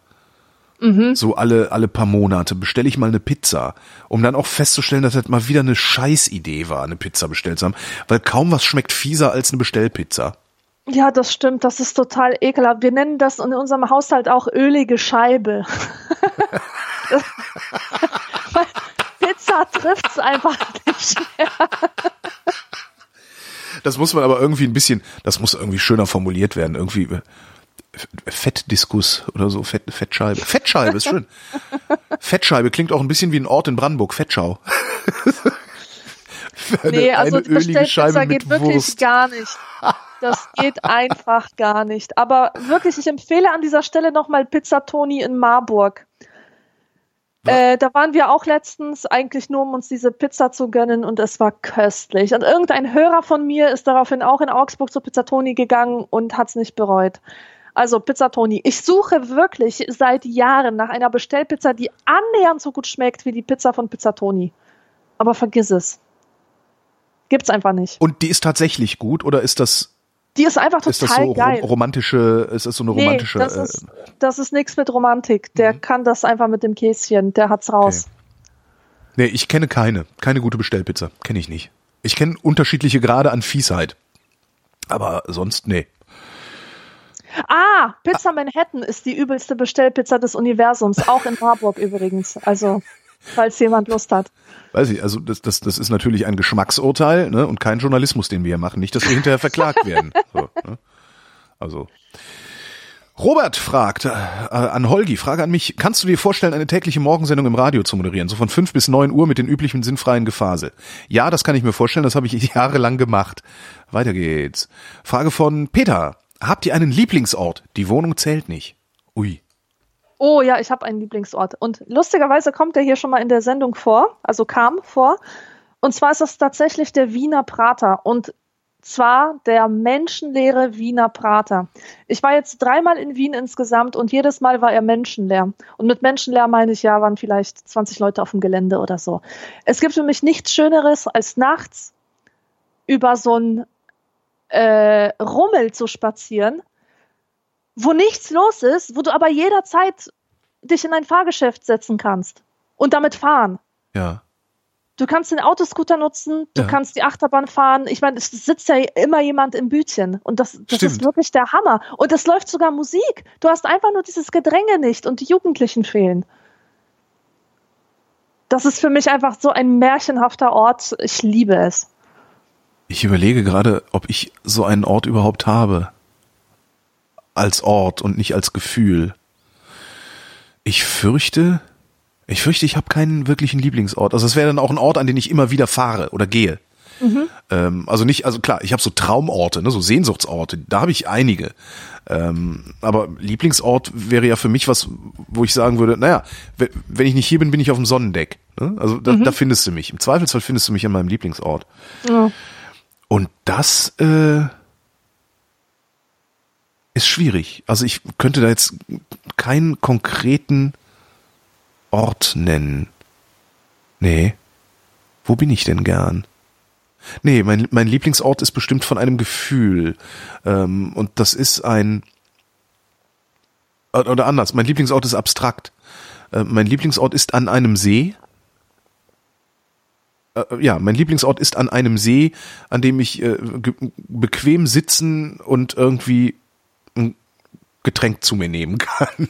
Mhm. So blöd das klingt, aber es gibt so, es gibt, in, das ist so über die Jahrzehnte immer wieder so ein Motiv, dass ich mich irgendwann, auch vor allen Dingen im Urlaub oder wenn ich mal viel Zeit habe oder so, finde ich mich wieder an einem Gewässer, meistens ist es ein See oder ein Meer, Fluss weniger, ähm, an einem Gewässer in einem, in einer Bar sitzend sozusagen. Da finde ich mich irgendwann wieder, automatisch. Dass ich, dass ich tatsächlich irgendwo sitze und denke, ach, guck an, da bist du wieder. Aber diesen Ort, den kenne ich so nicht. Und schon mhm. gar nicht in einer Großstadt, weil der nicht immer verfügbar ist. Weil nicht immer alle Plätze, weil nicht immer Plätze frei sind. Das ist ja auch so ein Problem. Ähm, ja. Eigentlich schade, keinen richtigen Lieblingsort zu haben, wo man hingeht, oder? Das ist echt ein bisschen schade. Ich habe den jetzt auch nicht in meiner Umgebung. Ich habe viele einzelne Lieblingsorte. Das heißt, aber die verrate ich hier nicht, sonst, sonst, sonst hängen sie da alle rum. Fanmeile hier. Ja. Ja. Es gibt, es gibt einen, einen sehr, sehr schönen Ort, der ist auch an einem See. Das ist einfach, sind drei äh, so öf- öffentliche Bänke, die an einem See stehen, äh, hier in Berlin. Und zwar stehen die am Müggelsee. Da, da bin ich ganz gerne gewesen. Immer, weil der Weg dahin ist äh, weit und beschwerlich. Also es ist halt nichts, wo du mal eben ein Stündchen hin kannst oder so. Äh, da brauchst du selbst mit dem Motorrad, wenn du fährst wie eine gesenkte Sau, eine halbe Stunde, bis du da draußen bist. Und das äh, lohnt dann auch nicht. Nee, also es, es sind tatsächlich eher so Sehnsuchtsorte, also abstrakte Sehnsuchtsorte, die ich habe, aber kein Lieblingsort. Das muss sich dringend ändern. Das muss sich echt dringend ändern. Das ist ja arm, keinen Lieblingsort zu haben. Jetzt habt ihr mich runtergezogen. Das ist doch schön, wieso? Du hast heute was zu tun. Ich habe heute sowieso was zu tun. Ach, wenn ich nicht, ja. Robert, mal ein anderer Robert, äh, schreibt, da ich auf meiner Reise immer gern und immer, immer, immer wieder damit, immer und immer wieder damit konfrontiert bin, was ist für euch die geringste annehmbare Internetgeschwindigkeit? Ich muss hier teilweise mit um die dreihundert Kilobyte Download-Stream zurechtkommen und das ist mir zu wenig. Schöne Grüße von Maui, Hawaii. Maui, Maui, Maui? Maui. Maui, Hawaii. Ja, keine Ahnung, was soll man denn da drauf antworten? Äh, langsames Internet sucks immer und überall. Es ist einfach scheiße.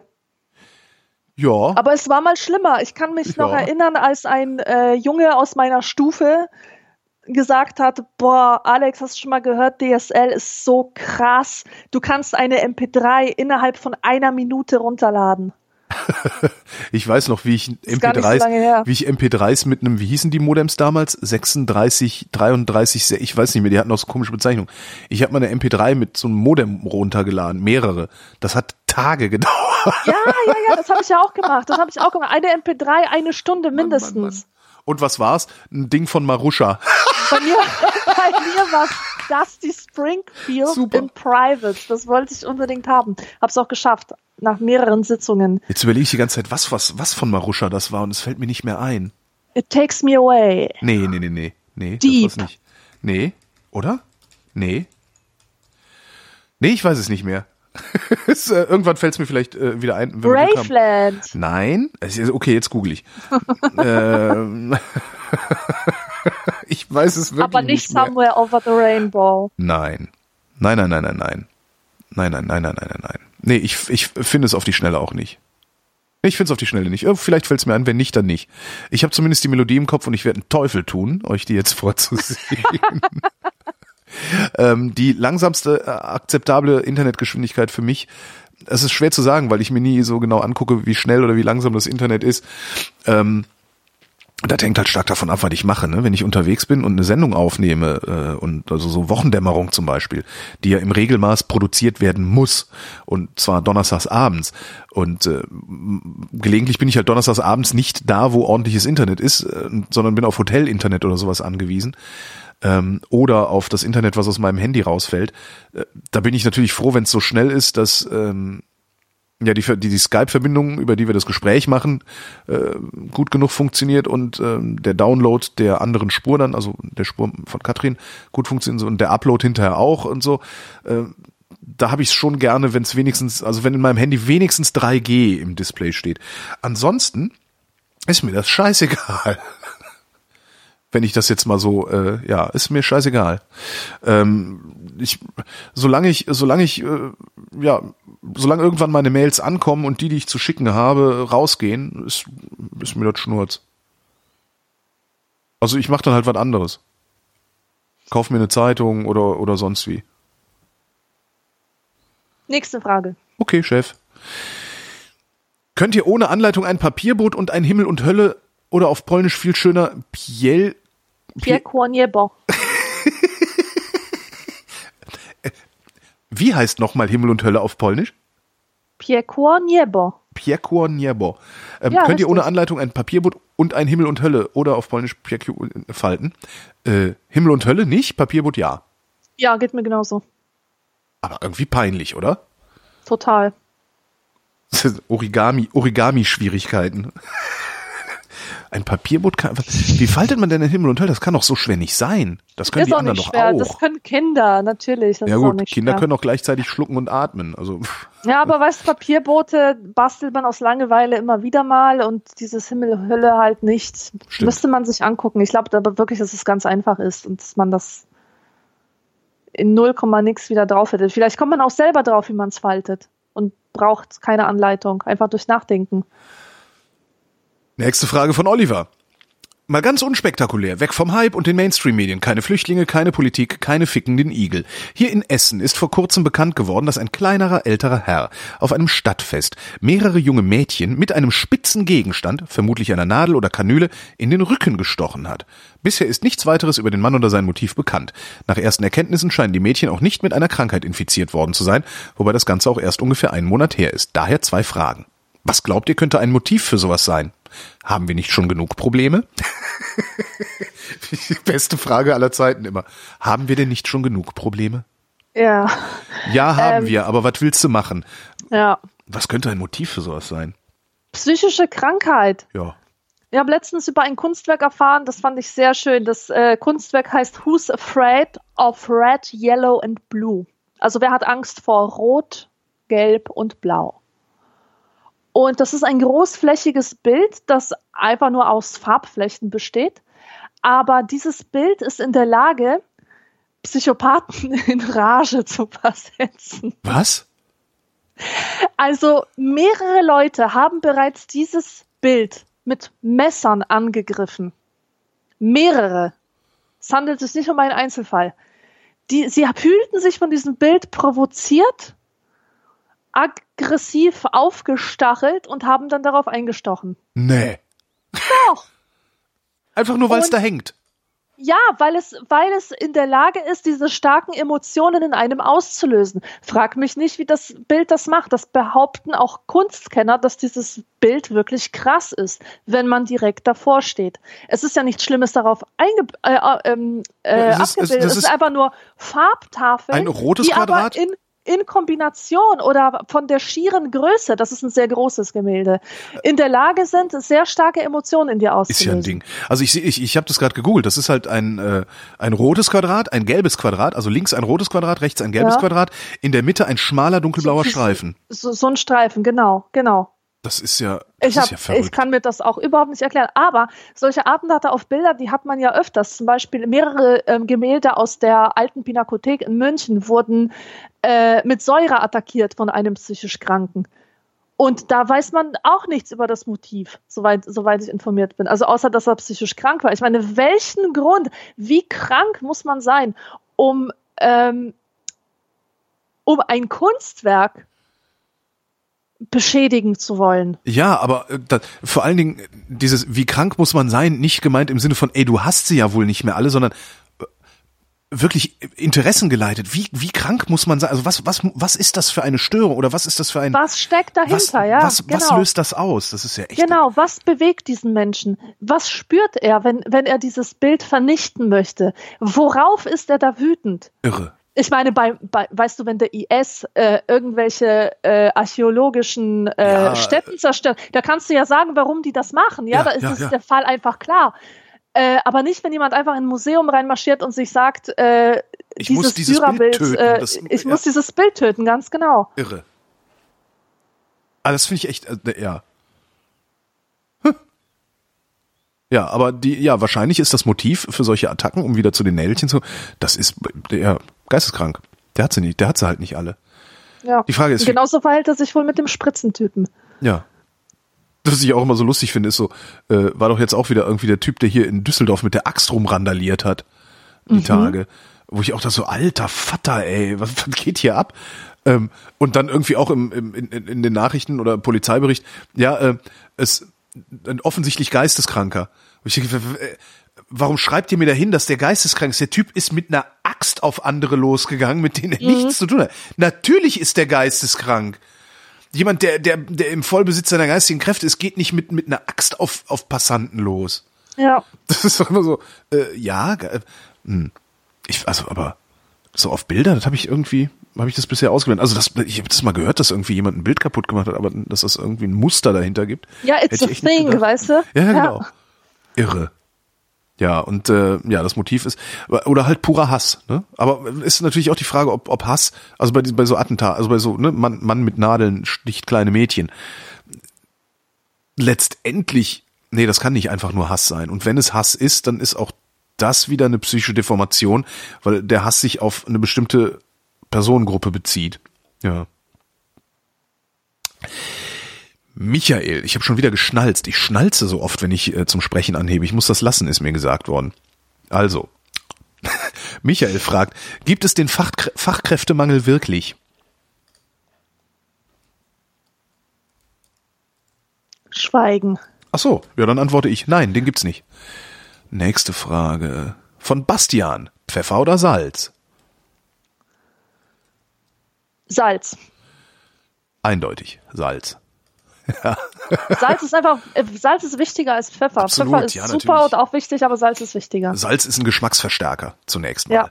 Ähm, außerdem, ja, besten, am besten kann man es ausprobieren, kauft dir ein gutes Stück Fleisch, also irgendwie ein Rumpsteak oder so, brat es, streu nur Salz drauf oder auf eine Hälfte nur Salz, auf die andere Hälfte nur Pfeffer, dann weißt du, was besser schmeckt. Und es ist das mit dem Salz, finde ich jedenfalls. Mhm. Robert fragt, hä? Das ist wieder was, wo ich mich nicht dran erinnere. Gibt es neben dem Magical Negro auch den Magical Behinderten? Also nochmal zur Erinnerung. Der, wir haben uns mal über den Magical Negro ähm, ausgetauscht. Das Und war, zwar war das eine Theater? Ist das, nee. Nein, nein, nein, nein, nein. Der Magical Negro ist ein T V-Trope, ein sogenannter, ein Muster, das ja, in, in ja, Kulturerzeugnissen ja. immer wieder auftaucht. Dunkel. Und es handelt sich um die Figur eines dunkelhäutigen Menschen, eines Negros sozusagen, äh, oft gesehen in, in äh, Period Pieces, also in, ähm, in Serien, Filmen, die in einer bestimmten Zeit spielen, etwa den fünfziger oder sechziger Jahren. Ähm, und diese Figur hat die Funktion, einer weißen Figur zu mehr Einsicht in das eigene Leben zu verhelfen. Ah, ja, ja, ja, ja, ich erinnere ja? mich. Und, und diese Person ist halt immer gut, fast schon Stereotyp gut, gut und unschuldig und ähm, weise vielleicht auch auf so eine ähm, ursprüngliche Art. Und diese Figur hat nie eine eigene Persönlichkeit, einen eigenen Charakter, sondern ist einzig und allein dafür da, um, um dem Weißen zu helfen, ähm, noch weißer zu werden. S- s- noch weißer zu werden, ganz genau. Ja. Einblicke in seine Seele zu ermöglichen, ein, die Lösung eines Problems zu finden und so weiter. Und jetzt ist die Frage, ob es neben dem Magical Negro auch den Magical Behinderten gibt. Also ob es ähm, dieses Motiv gibt in Serien, Filmen et cetera, dass ein Behinderter einem Nichtbehinderten irgendwie zu Lebensweisheit verhilft oder sowas. Könnte man das aufwertet nennen, dass, dass ein Behinderter einen Nichtbehinderten aufwertet? Also ja, wertet ja, der, ja, der, ja dann, der Negro wertet, also wertet der Schwarze den Weißen auf? Ist das ein Aufwertungsding oder ist das nochmal was anderes? Ich würde schon sagen, dass das ein, dass das ein sowas ist, ja. Obwohl, nein, nein, nein, nein, der Weiße wertet den Magical Negro auf. Er gibt ihm ja einen tieferen Sinn. Also dadurch, okay, dass ja. der Schwarze für den Weißen zu etwas gut ist, nämlich zu, um eine tiefere Erkenntnis zu erlangen. Hat er äh, endlich einen so, Nutzen. Hat er endlich einen Nutzen, ganz Boah. genau. Es ist doch toll, dass es diese Schwarzen gibt, weil sie uns so viel erzählen über die menschliche Natur, darüber, äh. dass wir alle vom Affen abstammen und so weiter. Ja. Gibt, es das mit, gibt es das mit Behinderten? Also Behinderte ja. kriegen ja oft, also das ist ja so ein, ne, ähm, ich finde, also die Art und Weise, wie du mit deinem Leben umgehst, inspiriert mich total. Ja, ja, das ja, ist so, ja, genau. wo ich, wenn ich, wenn ich sowas höre oder lese in, in jeglicher Abwandlung, da, das ist was, wo ich mich in Grund und Boden schäme. Das ist so geil, weil das ist obwohl ich sowas nicht sage. Heroes, ja. Ja. Aber das in, ist, gibt's das in der Kultur, also in, in, in, im, im Film oder in der Literatur?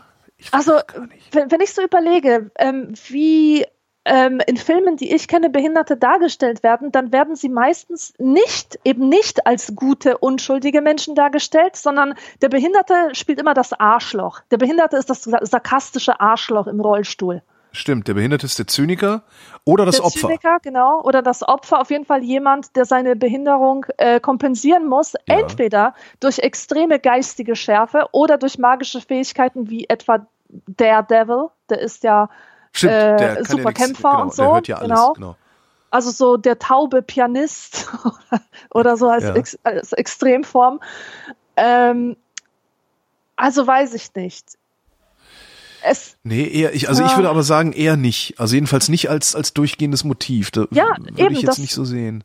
Mir fällt da jetzt auch nichts ein, was, was irgendwie dem ähm, dem Magical Negro nahe kommen würde bei den Behinderten.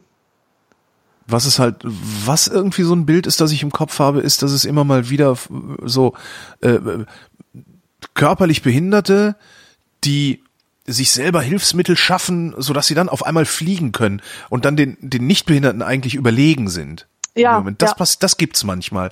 Ja. Aber äh, nee. Nee. Wir sagen nein. Die Gesundheit ja. sagt nein. Frage von Dirk. Nachdem Merkel die Flüchtlinge begrüßt hat, hat Deutschland seit gestern wieder die Grenzkontrollen eingeführt. Wurden diese mittlerweile wieder aufgehoben? Und was bedeutet das für die europäische Einigung und Zukunft? Nein, die wurden nicht wieder aufgehoben. Die Frage ist von September zweitausendfünfzehn. Was das für die europäische Einigung und Zukunft bedeutet, äh, weiß ich nicht. Ich sehe jedenfalls schwärzer als zweitausendfünfzehn. Mhm. Ähm, Und finde das ganz katastrophal. Das, äh, ja, also ich mache mir Sorgen um die Europäische Union und würde mir wünschen, wenn wir es endlich, hatte ich ja eben schon mal gesagt, wenn wir die Kraft aufbrächten, die Europäer, wir Europäer die Kraft aufbrächten, eine europäische Föderation zu werden. Wenn wir es schaffen würden, unsere Grenzen wirklich abzubauen, aber danach sieht es gerade nicht aus. Weder in Ungarn, noch in Polen, noch in Frankreich, noch in den Niederlanden, noch in Großbritannien, noch in Italien. Ähm, Ja, nächste Frage. Michael fragt, ist ein Nichtwähler besser als ein N P D-Wähler? Wahlarithmetik. Nein, nein, ist er nicht. Nee, ist er nicht, genau. Sti- ja, stimmt, ist er nicht. Wahlarithmetisch ja, gesehen, wahlarithmetisch gesehen müsste man das ausrechnen, weiß ich gar nicht. Man sagt immer, Nichtwähler wählen die Extremisten, also ne, implizit. Aber mhm. moralisch ist der N P D-Wähler auf jeden Fall führend dem Nichtwähler gegenüber, ja. Weil der tut wenigstens noch was. Genau, ja? So ist es. Ja, ja, sehr gut, sehr gut, sehr gut. Kennt ihr das Vollplayback-Theater, fragt Martin. Nee, kenne ich nicht, aber ich stelle es mir lustig vor. Ich überlege gerade, Vollplayback-Theater. Sowas könnte man doch machen. Oder gibt es das vielleicht sogar? Oder habe ich mir das gerade ausgedacht oder eingebildet? Zum Beispiel Hörspielkassetten von den drei Fragezeichen, dass die aufgeführt werden auf der Bühne, indem die Kassette läuft und irgendwelche Schauspieler dazu einfach den Mund bewegen und entsprechende Bewegungen machen. Ich zitiere die Wikipedia. Das Vollplayback-Theater steht, stellt in einer Art Comedy-Show den Ton von Hörspielkassetten lippensynchron ah. als Theaterstück nach, ohne dass die Darstellerinnen und Darsteller selbst ein Wort sprechen. Ja, super. Also gibt's das wirklich. Dann habe ich das wahrscheinlich schon mal gehört. Ja. Also von dem Konzept. Also wahrscheinlich. Also mir kam es nämlich auch so bekannt vor. Und ich hatte zwischenzeitlich dann sogar, dachte ich, äh, es kommt mir irgendwie bekannt vor. Und dann hatte ich ganz kurz den Moment, wo ich dachte, oh scheiße, habe ich da nicht sogar schon mal mitgemacht und hab's vergessen? äh, Weil kann mir, kann mir durchaus passieren. Äh, habe ich aber nicht. Was, wo ich mitgemacht habe, das war was anderes. Das hieß Fang den Dieb. Und das war ein äh, äh, ja, so ein, so ein auf der Bühne aufgeführtes Hörspiel-Rätsel, wo ich halt, wo, wo halt so ein paar Schauspieler auf der Bühne saßen, Geräuschemacher auf der Bühne saß und dann hat man halt so Sachen erzählt und vorgelesen und und ja, und hinterher musste das Publikum rausfinden, wer der Dieb war oder so ähnlich. Mhm. Hieß das Fang den Dieb? Wahrscheinlich hieß es noch nicht mal Fang den Dieb. Ja, aber sowas finde ich cool eigentlich. Also, es ist halt so, es ist halt irgendwie verrückt. Also ich mag das, es ist völlig bekloppt. Da sitzen halt Leute, die, weil man kann sich auch einfach die Hörspielkassette anhören. Naja. Matthias fragt, ihr kennt doch sicherlich noch die Trendfarben der siebziger, so erdig und gelb, der achtziger, so kräftig und neon und der neunziger, so blass komisch ausgewaschen irgendwie. Aber was waren eigentlich die Farben der Nullerjahre? Was waren äh. die Farben der Nullerjahre? Ich glaube, die Farben der Nullerjahre sind diese Öko-Farben äh, von so äh, Coffee-Shops oder Coffee-Places, weißt du? So ein, so ah. ein Kaffeebraun, dann dieses Öko-Grün, dann dieses komische Beige, was auch so ähm, also Fairtrade-Farben einfach. Du meinst sicherlich Erdtöne. Ja, ja, genau. Ich meine Erdtöne. Ich finde, dass die Erdtöne absolut die Nullerjahre dominieren äh, oder dominiert haben. Und daneben gab es ein Comeback von Neonfarben, von den achtziger Jahren Neonfarben. Echt? So etwas mir, hat man ja öfters, diese Comebacks zum Beispiel in den neunziger Jahren war sechziger Jahre Nostalgie ganz ja, groß. Ja, ja. Also es gibt so Wieder- Wiederkehren von von äh, ja, auch dann so, dass einz, einzelne, einzelne Stilelemente halt äh, in irgendetwas übertragen werden. Und dass auf einmal die, genau. dass auf einmal die Karottenhose Karo-Taschen hat oder irgendwie sowas. Ja, ja genau. genau. Und die Nullerjahre, die waren echt geprägt von so einer achtziger Jahre Nostalgie und nicht nur in der Mode, sondern auch äh, in der Gestaltung von Presseerzeugnissen. Man sah ganz oft äh, neonfarbene Schriftzüge, dann diese ganzen... Ähm, Also so Linien, geometrische Formen, das, das war alles in Anlehnung an die achtziger Jahre. So wie die Intro. Das Musikmagazin Intro hat Vielleicht sehr stark auch damit gespielt. Ja, Erdmöbel, Töne. Erdmöbel war eine Band. Also eine Erdtöne Band, ja. auf der einen und Neonfarben auf der anderen Seite. Ich überlege gerade, was habe ich denn um die Nullerjahre? Gut, nee, da ich bin da ja eh, mein Kleidungsstil ist ja eher äh, unspektakulär. Ach so, war das jetzt auch nur auf die Kleidung bezogen, oder was? Äh, ich hatte ich ja jetzt, das hatte ich jetzt, Trendfarben der siebziger, ach so, nee, gar nicht. Aber so komisch nee, ausgewaschen, okay. Also das hat sich jetzt für mich so angefühlt wie Kleidung. Aha. Ja, nee, wenn wir das von Kleidung, wenn es nicht nur Kleidung ist, ja dann eindeutig Erdfarben. Ja, ja, ja, ja, ja. Gar keine Frage. Ja, ja, alles, alles bräunlich, gelblich, nett, hm, stimmt. So Terrakotta, ne? So. Ja. Ja, ja, ja. Julian wüsste gerne, was ist der Unterschied zwischen etwas wissen und sich etwas sicher sein? Äh, keine Ahnung, gibt's da einen? Ja, was ist Wissen, ne? Wie war das? Oh, ich Ge- sehe gerade, wir müssen sowieso bald Schluss machen. Ich muss weg. ähm, ge- wie nennt man das? Wissen ist äh, gerechtfertigter, gesicherter Glaube oder so ähnlich, ne? Wie, wie, ja. wie war das? Weiß, weiß ich nicht, kenne ich nicht. Sich etwas sicher sein. Naja, Wissen. So, Wissen. Wissen ist etwas, das... Äh, interpersonell funktioniert. Wenn ich etwas weiß, muss ich in der Lage, bin ich in der Lage, dir das zu vermitteln, so dass du es auch weißt. Das heißt, Wissen ist unabhängig davon, von, unabhängig von meinem eigenen Erleben. Ja? Mhm. Alles andere ist äh, äh, sich etwas sicher sein. Ich ja, bin mir sicher, Kopf- ich bin mir sicher, dass ich Schnupfen habe, weil ich nämlich ja. die ganze Zeit eine verstopfte Nase habe. Wissen kann ich das gar nicht. Dazu müsste ich ganz andere Tests vornehmen. Wenn ich wüsste, dass ich Schnupfen habe, könnte ich dir plausibel begründen, warum ich Schnupfen habe, beziehungsweise dass ich Schnupfen habe, sodass auch du sagst, du hast Schnupfen. Das wissen wir. Ja, man, man gebraucht aber auch die Formulierung, ich bin mir sicher, dass auch in Fällen, wo man sich gar nicht sicher ist. Zum genau. Beispiel, ich bin mir sicher, dass er dich nicht abweist, wenn du ihn fragst. Ja. Und das bedeutet nicht, dass man äh, das der Person garantiert, sondern dass man ähm, aus irgendwelchen Gründen sehr positiv dieser Sache eingestellt ist. Also man denkt sich, ja, das ist sehr wahrscheinlich. Ich persönlich halte das für sehr wahrscheinlich das. Aber man weiß es nicht. Man kann es eigentlich das gar nicht wissen. Das Problem dabei ist ja natürlich auch, dass wir extrem unscharf formulieren, ne?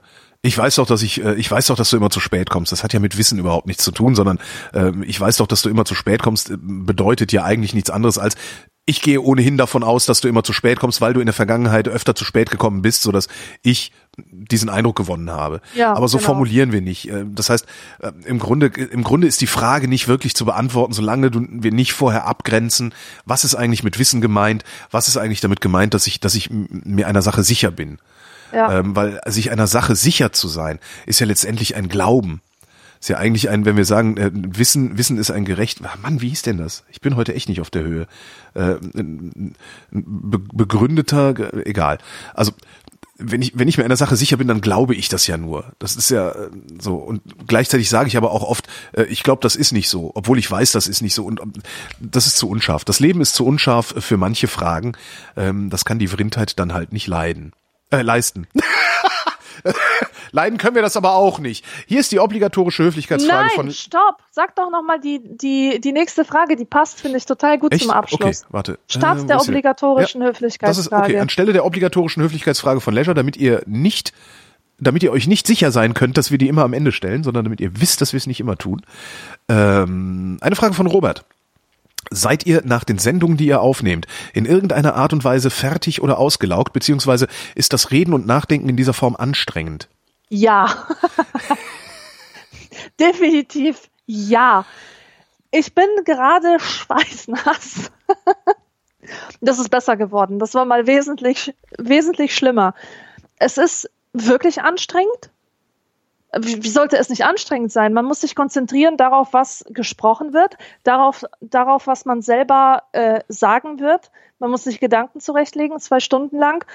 Ähm, man muss sich noch äh, um hier ähm, das Pult beziehungsweise die Audio-Workstation kümmern, äh, noch ein genau, bisschen Twitter im Auge behalten, falls einer von den Live-Hörern reagiert. Von Mails und so weiter. Genau. Also das ist wirklich eine anstrengende Angelegenheit. Es ist eine ja. sehr, also es ist eine sehr anstrengende Angelegenheit, weil man halt äh, nicht nur inhaltlich, also zumindest wenn du selber produzierst, sag ich mal, also du du hast ja du du du hast ja noch den mehr oder weniger den den Luxus oder du kannst dir den Luxus noch gönnen, dich zurückzulehnen und einfach nur zu hören und zu sprechen.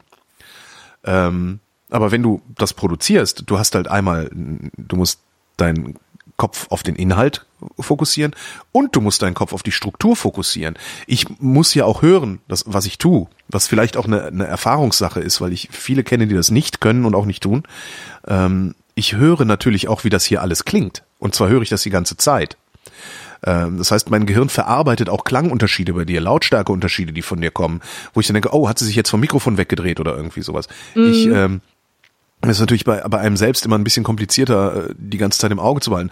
Aber als ich eben sagte, ich schnalze, wenn ich zum Gespräch anhebe, das sind so Sachen, die habe ich ja dann auch alle noch zu verarbeiten. Ich gucke die ganze Zeit auf den Pegel, hier auf die Aussteuerung der, der Sachen, die, der, der Signale, die hier aufgenommen werden. Ähm, ja, es ist, es ist sehr, sehr anstrengend, aber es strengt mich nicht an. Das ist, glaube ich, so das Ding. Ich könnte das jetzt hier, äh, wir können, wir können uns gerne mal den Spaß gönnen, eine Dauervrindheit zu machen, bis einer weint. Äh, ich könnte das jetzt ohne weiteres acht Stunden weitermachen hier. Ich eben nicht. Das ist der Unterschied zwischen uns beiden und zwischen ja. mir und den meisten Menschen eigentlich. Die machen etwas, was anstrengend ist, denen aber Spaß macht und dann können die sofort wieder zur nächsten Spaßaktivität äh, hopsen. Dann können die gleich in die Bahn springen und irgendwie einen Freund besuchen fahren oder so. Ich kann das nicht. Ich muss mich jetzt erstmal ein paar Stunden lang ausruhen und Energien tanken und dann erst bin ich in der Lage, irgendetwas anderes zu machen. Und das ist egal, ob es Spaß macht oder nicht. Äh, ja, nee, muss ich nicht. Also was jetzt schwierig wäre für mich ist, im Anschluss, das mache ich ja häufig auch, im Anschluss sofort noch eine andere Sendung, einem komplett anderen mhm. Thema, äh, komplett anderen Herangehensweise äh, zu produzieren. Da brauche ich jetzt, also wenn ich da wieder frisch anfangen will, dann bräuchte ich jetzt bestimmt zwei Stunden Pause. Das schon. Also, aber wenn ja. ich einmal eingegroovt bin auf irgendwas, dann kann ich das endlos machen. Außer körperlich arbeiten. Körperliche Arbeit macht mich fertig. Das ist äh, mhm. immer wieder faszinierend. Du kannst mich, du, du kannst mich sechzehn Stunden an den Schreibtisch setzen und ich arbeite die ganze Zeit durch. Äh, ich werde wahnsinnig, wenn ich nur zwei Stunden mal meine Wohnung auf Vordermann bringen muss. Ja. Da bin ich danach völlig erschöpft. Schrecklich. So, warte mal, ich muss mir nicht, siehst du? Und beim Reden darüber, was man hier alles im Auge behalten muss, habe ich vergessen, die Jingle-Maschine einzuschalten, um hier den Abspann zu fahren. Aber das kriegen wir ja trotzdem hin. Ähm, achso, nee, wie, die, die Frage stellen wir ja nicht. Dann ist das, äh, dann war's das jetzt. Das war die Vrindheit für heute. Vielen Dank, Alexandra. Tschö. Tschö.